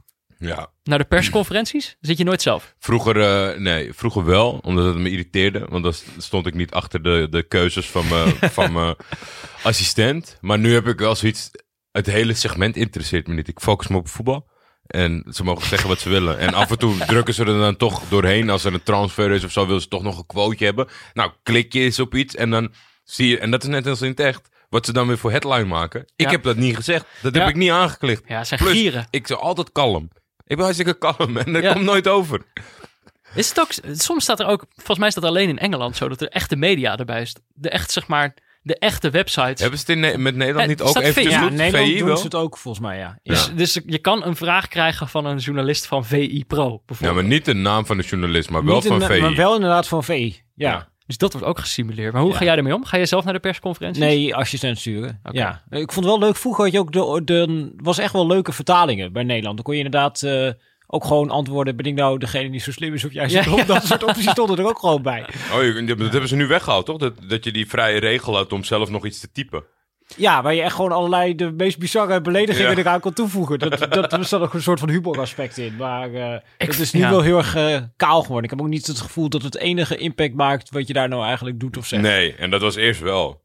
Dat als je echt gewoon de hele tijd... Het kan wel volgens mij zo zijn dat je soms per ongeluk een belofte doet aan een van je spelers. Dus dan vraag je zo, die speler van jou speelt niet zoveel. Wat kunnen we daarvan verwachten? En dan probeer je een soort wenselijk antwoord te geven. En dan heb je opeens aan die speler beloofd dat hij meer gaat spelen. Ja, en dan gaat die speler jou aanhouden. Je krijgt nu ook een herinnering van de belofte die je gemaakt hebt. Ja. Die wil ik helemaal niet, want ik wil dat hij weer bij me aankomt en zegt... Oh ja. Ik vind dit dus ook een element aan het spel waar ik ook gewoon... weinig controle over heb en waar ik gewoon helemaal gek van word, dat zijn die spelers die de hele tijd bij je komen zeiken met allemaal shit. Maar volgens mij, daar is het volgens mij ook gewoon heel realistisch in de zin van, als ik een manager zou zijn van de club, kijk, ik heb daar natuurlijk sowieso niet de technische capaciteit voor om zo'n ploeg goed neer te zetten. Maar ik denk wel het eerste waar compleet stuk op zou gaan, zou de communicatie met spelers zijn. En dat is in dit spel ook zo. Dat ik dan gewoon... Ik word heel gauw boos op zo'n speler. Zo van, ben je er nou alweer? Ik heb toch gezegd dat jij aan het einde van het seizoen een nieuw contract krijgt. En dat vind ik dan... Het probleem dat ik vaak heb is, dan gaat het goed. En dan is er gewoon geen vuiltje aan de lucht. Tot dan op een gegeven moment één speler die lekker aan het spelen is, verzint dat hij een nieuw contract zou moeten hebben. En dan zeg ik, Die krijg je aan het einde van het seizoen. En dan gaat de spelersgroep die boos is. Ja, dan zeggen ze, waarom krijgt hij geen nieuw contract? Dan zeg ik, ja, maar als ik doe wat jullie vragen, dan krijgen jullie allemaal een nieuw contract. Weet nou, heel goed idee. Ja, nee, maar dan uiteindelijk heb ik het gevoel, dan is zo'n ploeg zichzelf aan het saboteren. Alles ging goed. En totdat op een gegeven moment, zeg maar, ze zichzelf gaan saboteren met ontevredenheid. Ik weet niet of het een soort van... zijn weinig aspecten in dit spel waarin ik me als heel goed zou neerzetten. Behalve het selectie samenstellen. Ik heb gewoon 12 hele goede spelers, 13. En de rest zijn allemaal, die weten echt wel dat ze gewoon niet 3 keer kunnen hooghouden. En in een noodgeval kunnen ze ingepast worden. En anders neem ik een jeugdspeler. Dus ik heb, als je gewoon alle posities dubbel bezet wil hebben, nou, dat gaat echt niet lukken in voetbalmanager. Want dan krijg je dat gedoe. Want dan zijn 2 gelijkwaardige spelers op één positie.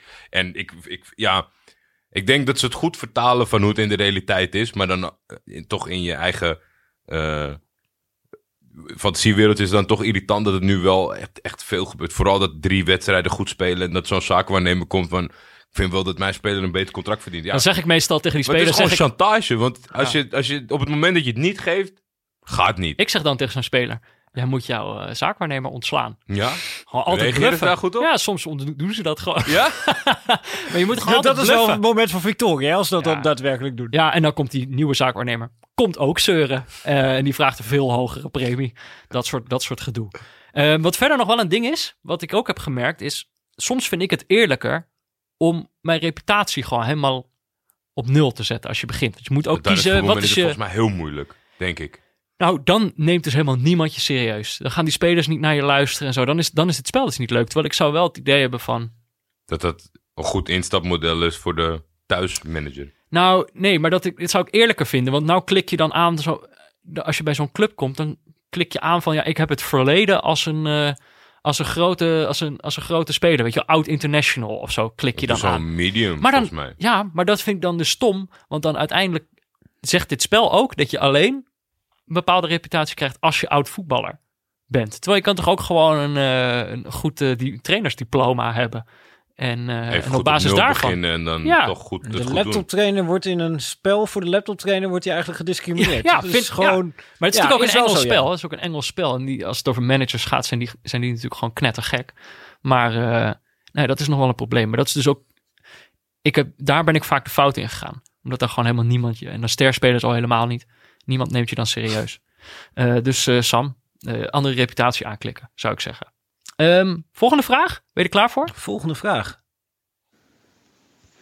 Beste neutrale kijkers. Hoe ga je in voetbalmanager om met Toeter Jan? Super irritant. En hoe zorg je ervoor dat er bij je team na... 10 aan 12 wedstrijden de klatter niet inkomt in de competitie. Dit is een goeie. Als ik lang speel met eenzelfde tactiek, dan op een gegeven moment lijkt het of ze het een beetje saai vinden en dan wordt er niet meer zo makkelijk gescoord en dan komt de klatter in en ik krijg het er ook niet meer uit. En daarbij spelen tegenstanders er ook beter op in en dan ga ik vaker verliezen en ja... Zo rond de winterstop zit ik in mineur en is het niet meer zo leuk. Groetjes, Thomas. Oké, Thomas heeft eigenlijk 2 vragen. De eerste is humoristisch. Die zal ik pakken. Toeter Jan, hoe ga je daarmee om?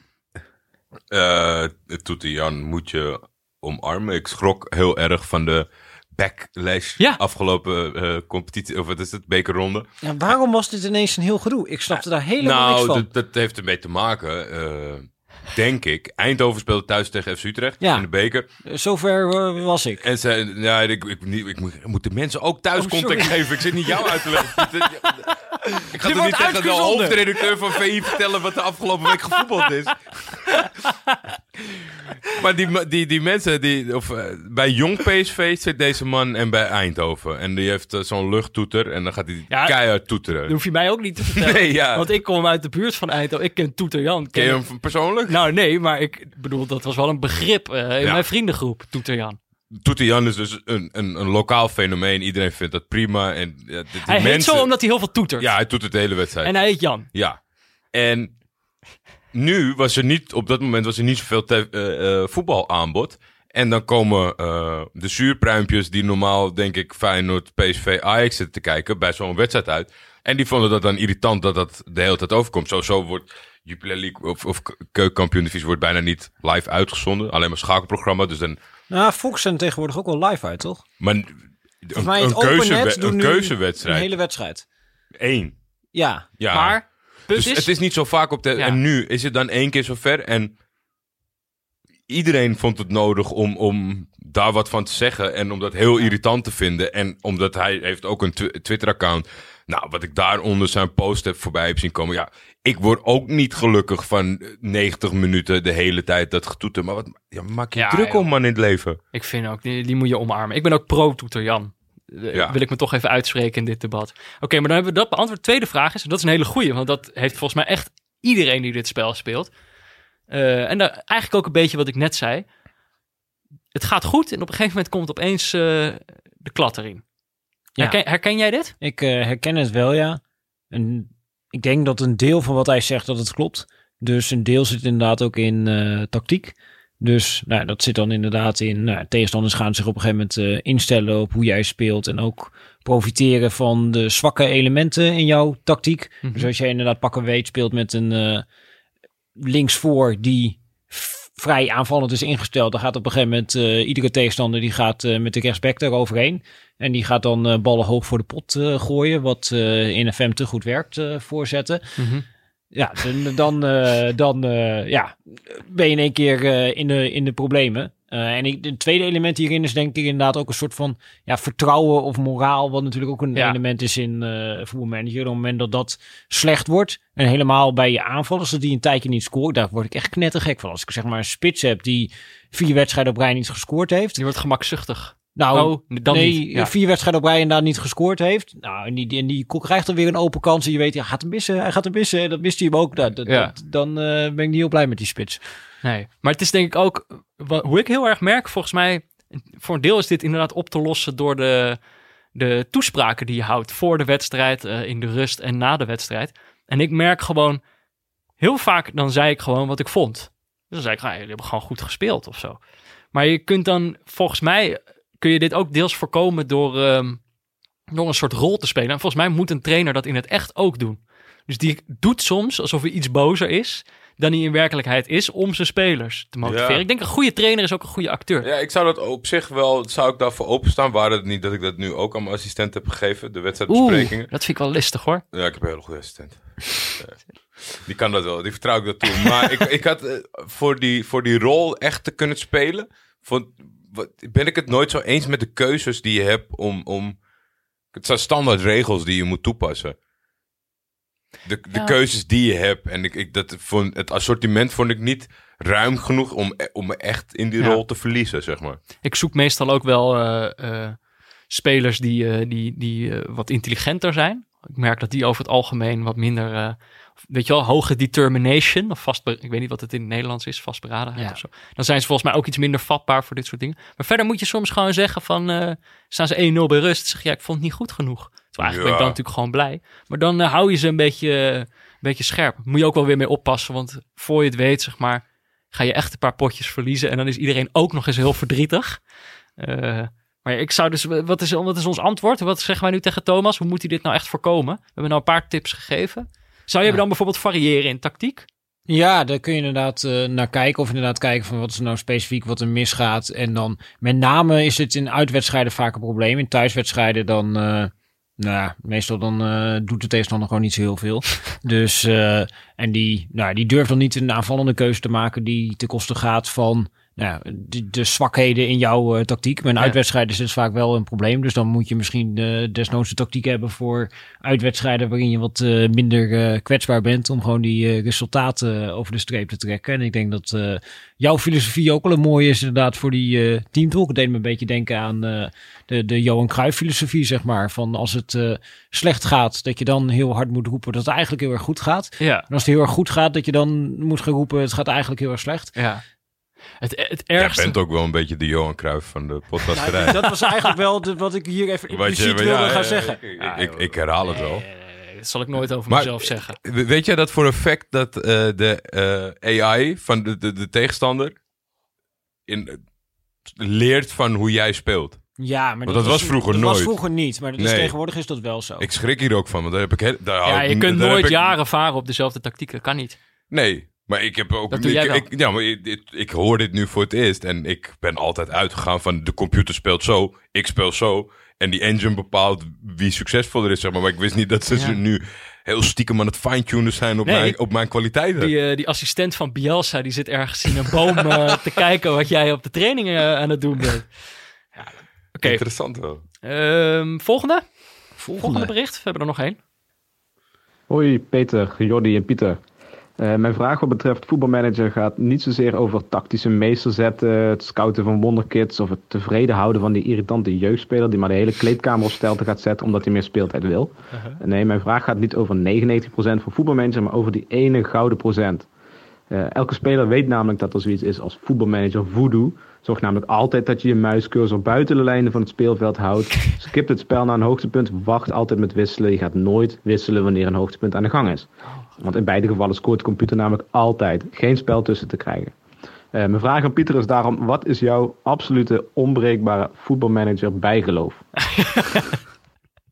Wat een leuke vraag. Zoals jij inmiddels al weet, zit ik onder bijgeloof bij voetbalmanager. Ik ben benieuwd hoe deze twee nuchtere jongens daarin staan, want anders pak ik hem wel. Ja, er gaat gewoon echt een hele nieuwe wereld voor mij open. Ja, daar was ik al bang voor dat jij er echt gewoon 0,0 jij hebt geen bijgeloof? Nee, dit lijkt me ook precies een soort van voorbeeld inderdaad van allerlei psychologische biases, waar je inderdaad onthoudt het moment dat jij wisselde en dat dan die tegengoal komt en dat je vergeet al die momenten waarop dat niet gebeurde, et cetera. Dus ik zit daar niet per se heel erg mee in mijn maag. Jordi gaat er helemaal kapot, want ik ben echt heel benieuwd wat jouw bijgeloof is dan. Nou, vroeger was het natuurlijk altijd continu. Nu ben ik op zoek naar een goede plek in 2020 waar ik mijn cursor laat. Op het moment dat de wedstrijd aan de gang is. Ja, ben je bang dat dat... Ik beweeg de cursor niet tijdens de wedstrijd. Ja, nee, dat doe ik gewoon niet. Behalve als je gewoon een handeling gaat verrichten. En ik kom ook wel heel erg vinden in het feit dat je niet wisselt tijdens een moment. Dus je wacht even het moment af en dan krijg je weer de fitheid van je spelers te zien. En dat is het moment dat je een handeling verricht. Nee, maar vroeger was echt altijd... rechtsboven was continu en daar moest het pijltje zijn, want ergens anders in het veld dan ging het altijd fout. Ik had soms wel het gevoel, kijk, je ziet die bolletjes bewegen, maar er staat niet altijd de naam bij. En soms klikt hij dan op een speler en dan kun je even zien hoe die heet.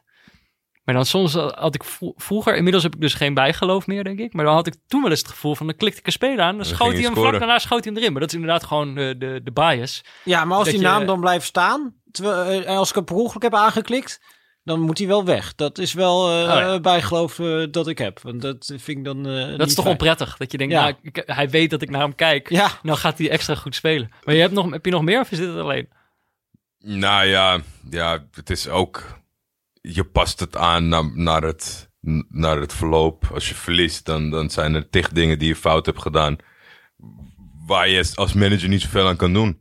En als je wint, dan valt het allemaal wel mee en kan je het best wel. Dan komt het gewoon omdat je goede tactiek hebt gekozen.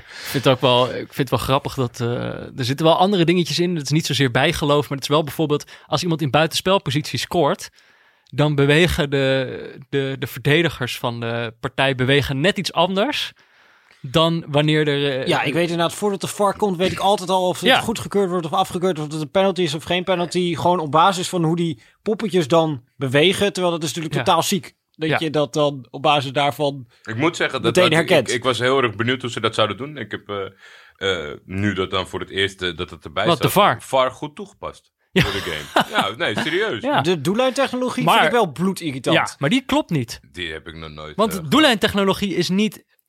Ik weet niet of ze... Maar je hebt toch gewoon in competities... dan gaat er iets trillen bij die scheidsrechter of niet. Ja. En nu hebben zij nog een soort ouderwetse doellijntechnologie, waarbij een vrije trap die van de lijn wordt gehouden door de keeper. Door de keeper, ja. Dat ze nog even gaan kijken van, was hij er overheen? Maar dan weet je al van, nee, want als hij er overheen was, dan had je hem wel goedgekeurd. Dat heb ik niet gehad, denk ik. Maar sinds deze seizoenen. Dit is wel grappig voor mensen die die nieuwste versie niet hebben gespeeld. Scheidsrechter gaat dan echt even naar de kant. Ja. Even op het schermpje kijken. Komt hij weer terug, zegt hij... Wijst hij heel agressief in de richting wat hij gaat doen. Was net buiten het penaltygebied. Ja. Oh, penalties die worden vaak gemist. Ja. Daar heb ik ook nog een theorie over. Maar dat is een theorie die ik samen met die vriend heb ontwikkeld met wie ik die netwerkgame speel. Dat FM inherent racistisch is in de manier waarop ze spelers beoordelen bij het nemen van penalties. Is dat echt zo? Maar waarschijnlijk is het ook gewoon een bias. Is dat theorie? Waarschijnlijk is het gewoon de bias. Maar mijn interpretatie was dat donkere spelers extreem vaak bovengemiddeld penalties missen in Football Manager. Ja, en die krijgen ook altijd extreem hoge rating trouwens voor agressiviteit. Je moet er eens op letten. Ik vind dat echt, dat gaat echt alle perken te buiten. Maar dit is natuurlijk wel zo waarin dit spel door die beoordelaars, die natuurlijk gewoon ook kijken wat er gebeurt en op basis daarvan die ratings maken. Zij zijn natuurlijk dan ook onderdeel van alle vooroordelen die er bestaan. Ja, daar zouden ze inderdaad... Ik wil hier even een statement gemaakt hebben dat Football Manager daarmee vooroordelen door zijn maatschappij bevestigt. Ja. En dat we daar hard tegen moeten optreden. Stop daarmee, Football Manager. Maar wat ze bijvoorbeeld wel doen... Kijk, dit spel simuleert in de toekomst. Dus zij denken ook na over wat er kan gebeuren. En een van de dingen die bijvoorbeeld van belang is voor het voetbal is Brexit. En het is een Engels spel, dus het zit er ook in. Maar ik voetbal nu in Engeland. En dan wordt op een gegeven moment er gesimuleerd dat in 2000 zoveel... Ja, ze gaan uit de Europese Unie. Ja, maar dat vind ik dat ze ook nog verschillende scenario's hebben inderdaad. Harde Brexit, softe Brexit, geen Brexit. Maar dat betekent dan dus echt wat voor de waardes van Engelse spelers. Het betekent wat voor... En dan veranderen de regels ook steeds. En bij mij is het allemaal nog wel... Je kunt op een gegeven moment geen spelers meer halen vanuit de EU van onder de 18... als er voor de harde Brexit is gekozen. Dat soort dingen. Of die moeten een werkvergunning krijgen. Als je iemand uit Zwitserland haalt. Ja, maar wat ze bijvoorbeeld ook doen, en dat vind ik dan wel goed, is... Kijk, tot nu toe komt het niet voor dat actieve spelers uit de kast komen als homoseksueel. In het spel kan het wel zo gebeuren dat een van jouw spelers op een gegeven moment in 2024... Kijk, ze simuleren niet de wereld, maar op het moment dat zij dus zouden besluiten dat de speler nooit uit de kast kan komen... Dan is de toekomst die zij simuleren... is er dus blijkbaar eentje zonder homoseksualiteit of zo. Terwijl heb hier je dit ooit meegemaakt in Football Manager? 2019. En dat was ze doen het wel alleen met nieuw gegenereerde spelers. Ze gaan niet opeens verzinnen. Lionel Messi komt uit de kast. Dan krijg je een screenshot op internet en dan is die speler zelf... Ik had toen... dat is ook iets wat ik... Dit jaar moet ik dat nog doen, maar ik heb ook een standaard spel dat ik dan speel. Dan neem ik Noord-Sjælland uit de Deense competitie... en dat is ooit begonnen in dat ene seizoen dat ze kampioen werden. Toen ging ik met die club een spelen. Ja, nou, nee, daarvoor werden ze al een keer kampioen. Met Joshua John zijn ze volgens mij niet kampioen geworden. Zonde. Maar dan dacht ik, ik wilde daar dan zo'n mooi Deens project van maken. En dan kijken of het uiteindelijk... Eerst zeg maar kijken of je de beste club van Denemarken kan worden. En dan kijken of je Europees wat kan klaarkrijgen. Maar ik had toen een Ghanese buitenspeler... Even kijken, zijn naam. Was dus een gegenereerde jongen. Kwabena Boateng heette die. Echt een enorm goede buitenspeler. Maar die kwam toen op een gegeven moment ook uit de kast. Was gewoon mijn grootste ster. Ja, ik bedoel, verder simuleren ze de wereld niet. Dus je krijgt niet echt wat de reactie erop is of zo. Maar dat vind ik wel een voorbeeld waarop zij wel dus nadenken over... Ja. Wat zijn de... En bij het opstarten zie ik altijd say no to racism. Dat is al vanaf het begin. Ja. Kick-out. Zolang ik het al heb. Ja, kick-out, toch? Ja, kick-out racism. Ja. Wat natuurlijk ook een Engelse... Maar ik vind het wel grappig dat het sowieso... Ik vind wel dat Football Manager zich gewoon op een heel leuke manier verhoudt... tot nog populairdere spellen als FIFA. Doordat zij wel echt een soort... Kijk, het is al lang geen niche meer... want er zijn ontzettend veel mensen die dit spelen... maar dat ze wel een soort niche-kwaliteit weten te behouden. Ja. Ja, ik bedoel, je moet ook wel... een beetje raar zijn, wil je dit spel spelen. En het is nog net knullig genoeg. Ja. Ook hoe het eruit ziet, het is net lelijk. Dat vind ik wel fijn. Ja, en waar je het net over hadden, zitten soms ook gewoon nog wel wat grapjes in. Wat het ook gewoon nog wel leuk houdt. En ik vind het gewoon wel leuk dat het is... doordat er niet één doelstelling is die iedereen moet behalen. Dat iedereen dit spel op precies zijn eigen manier kan doen. Dat vind ik ook gewoon het leuke. Ja, er zijn talloze mogelijkheden. Je bepaalt zelf wanneer je succesvol bent. In dit gesprek denk ik dat we alle drie totaal andere ervaring hebben met het spel. Ik vind het ook leuk om jezelf dan op een gegeven moment een soort van restricties of zo op te leggen. Dat je op een gegeven moment denkt van, nou, ik wil alleen nog maar met zelf opgeleide spelers spelen. Dat soort idiote dingen. Nou, dat wil ik met Portsmouth uiteindelijk wel gaan doen. Maar op dat punt ben ik nog lang niet. Maar ik moet wel zeggen, Pieter, ik heb misschien ook even hulp nodig. Oh. Want ik ben dus met Portsmouth zit ik nu in mijn 6e seizoen. 2024-2025. Volgens mij ben ik net voorbij de winterstop. Ik ben dus... Je zit in Engeland, hè? In Engeland, ja. Geen winterstop. Nee, inderdaad. Nee, net 4 wedstrijden gespeeld. Met de kerstdagen. In het eerste seizoen werd ik eerst in de League One. Op doelsaldo, dus toen promoveerde ik. Toen werd ik eerst 13e in de Championship. Toen moest ik wel zorgen dat die selectie een beetje beter werd. Toen werd ik in dat tweede seizoen in de Championship werd ik 6e. Dus net een play-off plek. En toen, ik was die tweede seizoenshelft heel erg goed, waardoor ik die play-off plek haalde. Maar daardoor won ik ook die play-offs, waardoor ik in één keer promoveerde naar de Premier League, terwijl ik daar nog helemaal niet goed genoeg voor was. Dus nee, dan gewoon een zo verdedigend mogelijke tactiek. 14e geworden. Wel echt een reeks. Eerste seizoen zelf de reeks gehad, gewoon 9 wedstrijden op rij verloren of zo. Dat ik wel dacht, dit gaat helemaal mis. Maar dus net gered. Tweede seizoen in de Premier League werd 9e. En nu ben ik weer bezig met dus het huidige seizoen. En ik ben op de helft. En ik ga gewoon weer 9e worden. En het enige waar ik op kan hopen is dat ik een keer me net plaats voor Europees voetbal. Wat kan als je 7e wordt, geloof ik. Of de beker wint. En dat je dan dus net genoeg reputatie krijgt om betere spelers binnen te halen. Want op dit moment kan ik eigenlijk alleen maar... Ik heb dan wel inmiddels genoeg geld om spelers te halen. Maar de beste spelers komen nooit naar mij. Wat is jouw tip om die sprong te maken naar een subtopper? Sprong te maken naar een subtopper. Ja, dat is best lastig, ja. Als ik ben tactisch misschien dat het ook aan mijn tactiek ligt. Nou, het is waarschijnlijk in dit geval ook wel echt... spelerskwaliteit, dat die gewoon echt te laag is. Ik weet niet of het in hoeverre het mogelijk is om spelers te huren. Ja, soms kan dat wel. Ook wel een soort van... Maar dat wil ik ook niet te veel doen. Nee, je wil niet inderdaad een heel huurteam hebben, maar soms kan dat net... Ik heb een jongen genaamd Ethan Money, heb ik gehuurd van Tottenham. Die hebben een goede jeugdopleiding. Goeie naam wel. Ethan Money, rechtsbuiten. Die is wel heel vaak in tegen grote tegenstanders is hij zenuwachtig. Dat zie je dan ook staan. En dan speelt hij ook echt ruk. Maar tegen kleine teams is hij wel goed. Maar wat je zegt over restricties. Ik vind het dan dus ook leuk om dus echt zo goedkoop mogelijk spelers bij elkaar te halen. Die dus dan wel op Premier League niveau kunnen presteren. Maar dat vond ik zo leuk toen Leicester kampioen werd. Dat voelde ook een beetje als een voetbalmanager moment. Omdat daar... Dat was ook zo'n rare samengestelde selectie. Met spelers als Fuchs en zo, die dan niet worden gezien als Premier League spelers, maar gezamenlijk dat wel kunnen doen. Maar hoe moet ik doen wat Leicester doet? Dus nou ja, als we die case erop plakken, dan creatief scouten. Ja. Dus inderdaad die spelers vinden Frankrijk. Die andere... Tweede divisie Frankrijk, zeg jij. Nou, daar gaan de les tussen vandaan. Nee, maar van die spelers inderdaad die dan anderen over het hoofd zien, of die misschien wel passen binnen... jouw speelstijl, maar misschien niet extreem goed zijn daadwerkelijk, maar dan in een specifieke rol best prima kunnen functioneren. Mm-hmm. En ik denk ook met name dat je jonge spelers misschien kan vinden die wel de potentie hebben, zoals jouw vriend uit Israël, die in Zwitserland hebt opgepikt. Mogen hem straks wel even zien. Ja, dat soort gasten om die op een gegeven moment... binnen te halen en dan minuten te geven door ze zich snel ontwikkelen. En dat is natuurlijk ook een manier om uiteindelijk... toch die kloof misschien een klein beetje te dichten. En gewoon blijven proberen natuurlijk, toch? Dat altijd. En ja, ik weet ook niet waar je uiteindelijk je punten verspeelt. Of dat dan is tegen de kleinere tegenstanders. Of dat het juist tegen die topteams fout gaat. Ik heb even openstaan. Hij is al de hele tijd is hij gewoon aan het spelen. Die heeft al 3 wedstrijden gesimuleerd terwijl we hier zaten. Nou ja, kijk, het probleem is ook gewoon... als je eenmaal tegen Liverpool of Manchester City speelt... dat is natuurlijk nu ook gewoon voor al die clubs. Het maakt niks uit. Je weet van tevoren gewoon al dat je gaat verliezen.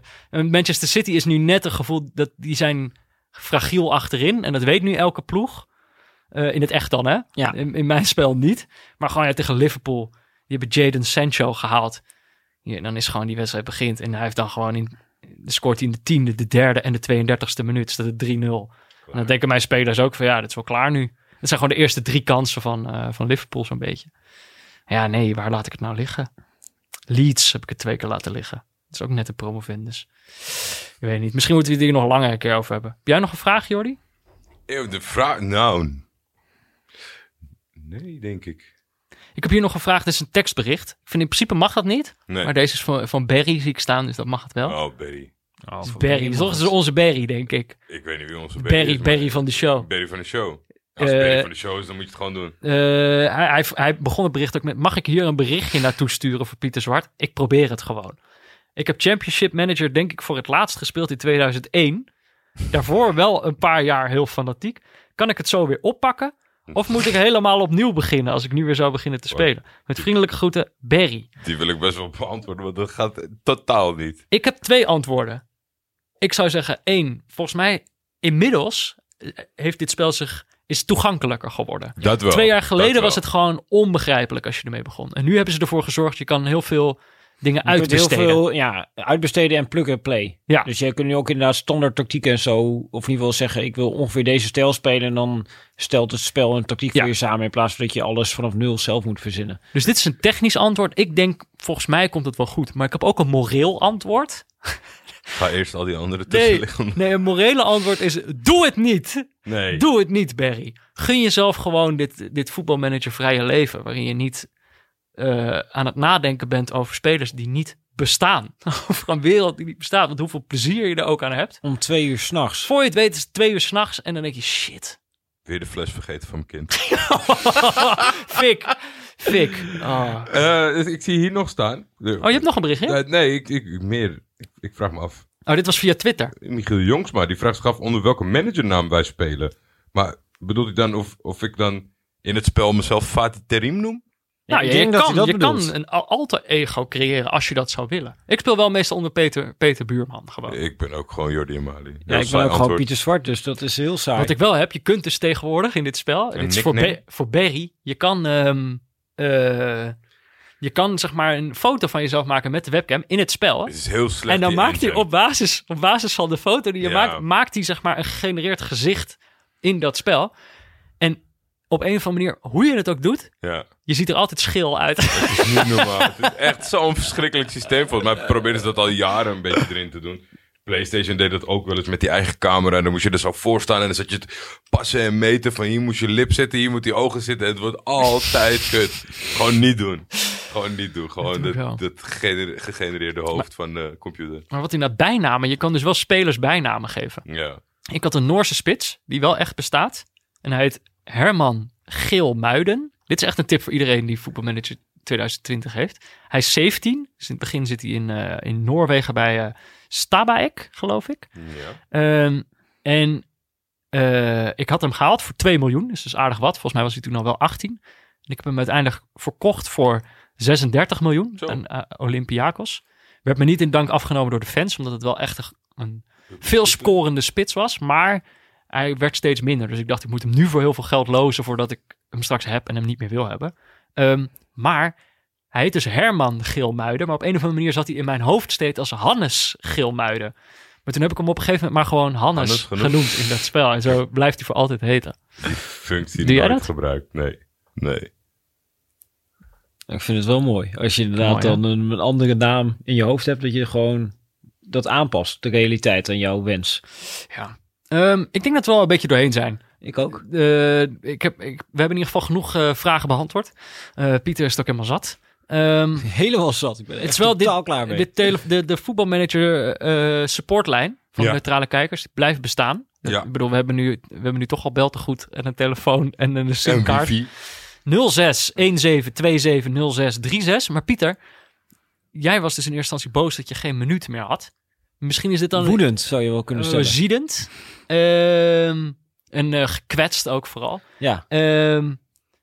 Maar misschien zou het kunnen dat we hier dan nog een rubriekje van maken, dat misschien af en toe terugkomt, waar als mensen dus nog een berichtje insturen, dat jij dan in 1 minuut een oplossing voor ze kan bedenken voor de voetbalmanager supportlijn.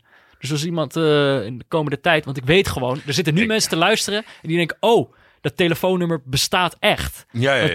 Toen ze die tweet voorbij zagen komen, dachten ze, ja, dat zal wel. En nou willen ze opeens allemaal. Ik dacht, die mensen moeten we ook een kans geven om dat te doen.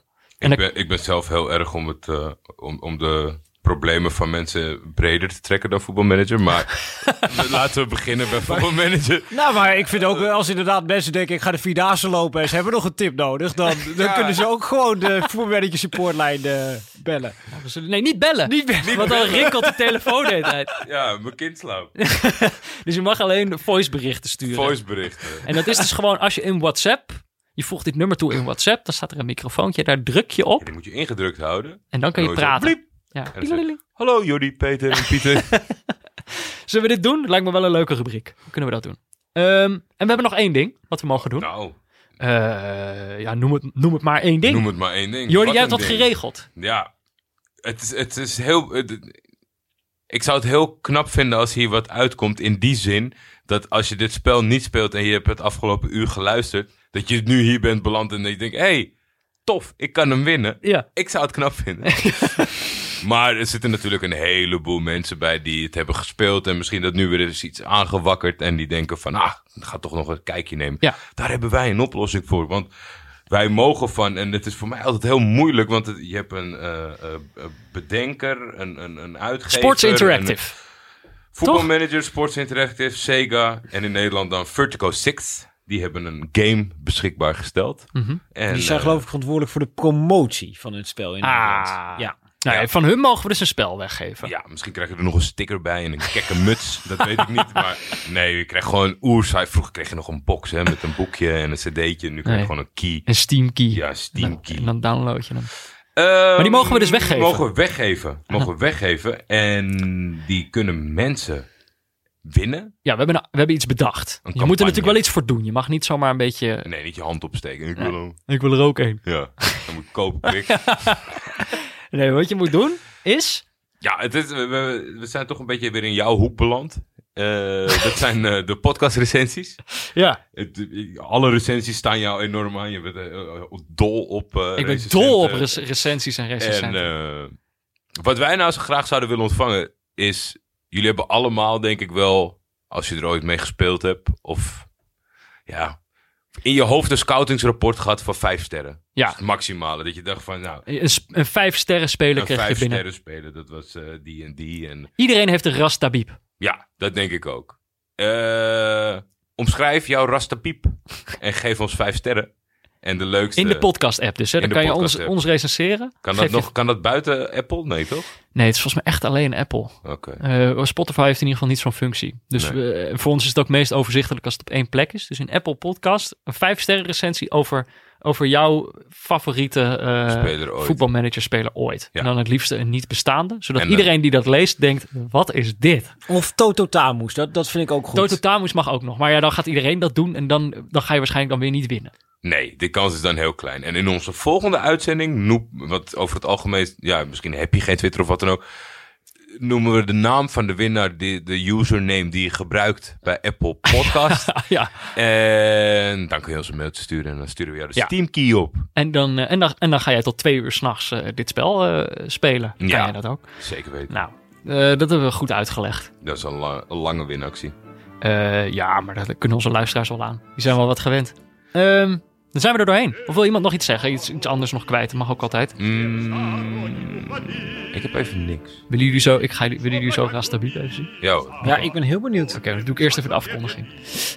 Dit was Neutrale Kijkers. Mede mogelijk gemaakt door Dag en Nacht Media. Gesponsord door Auto.nl. We zaten ook voor het eerst echt in de studio van Dag en Nacht Media. Zoals het bedoeld is. Ik vond het heerlijk. Wat jij, Jordi? Ik heb me ontzettend vermaakt hier. Goede temperatuur, goede geluidsweerkasting, mooi uitzicht. Prettige atmosfeer. Ja. Heerlijk. Even kijken, waar was ik ook weer gebleven? Oh ja, veel dank aan onze gast van vandaag, Pieter Zwart. Thanks dat je er weer een keer was. En hopelijk horen we jou de volgende aflevering weer terug. Wie weet, moeten er wel vragen zijn. Ja joh, die komen wel, Pieter. Wacht maar. Veel dank aan Barry Pirovano voor de illustratie die je ziet op je scherm. En natuurlijk dank aan Leon Lischner en Friends en Studio Cloak voor de muziek. Je kan een berichtje sturen naar Jordi of mij op Twitter. Dat is @defef of @buurtvader of de hashtag Neutrale Kijkers. Altijd is een van de gezelligste hashtags die er is, vind ik. Maar je kan natuurlijk ook mailen naar neutralekijkers@gmail.com. Een recensie achterlaten in de podcast als je het spel wil winnen. En wat je ook kan doen is dus bellen naar de Neutrale Kijkers supportlijn. En dat is 06-1727... Oh ja, niet bellen. Sorry. Een voicebericht sturen naar 06-1727-0636. En misschien horen we jou terug in de volgende aflevering. Tot volgende week. Tot volgende, Peter.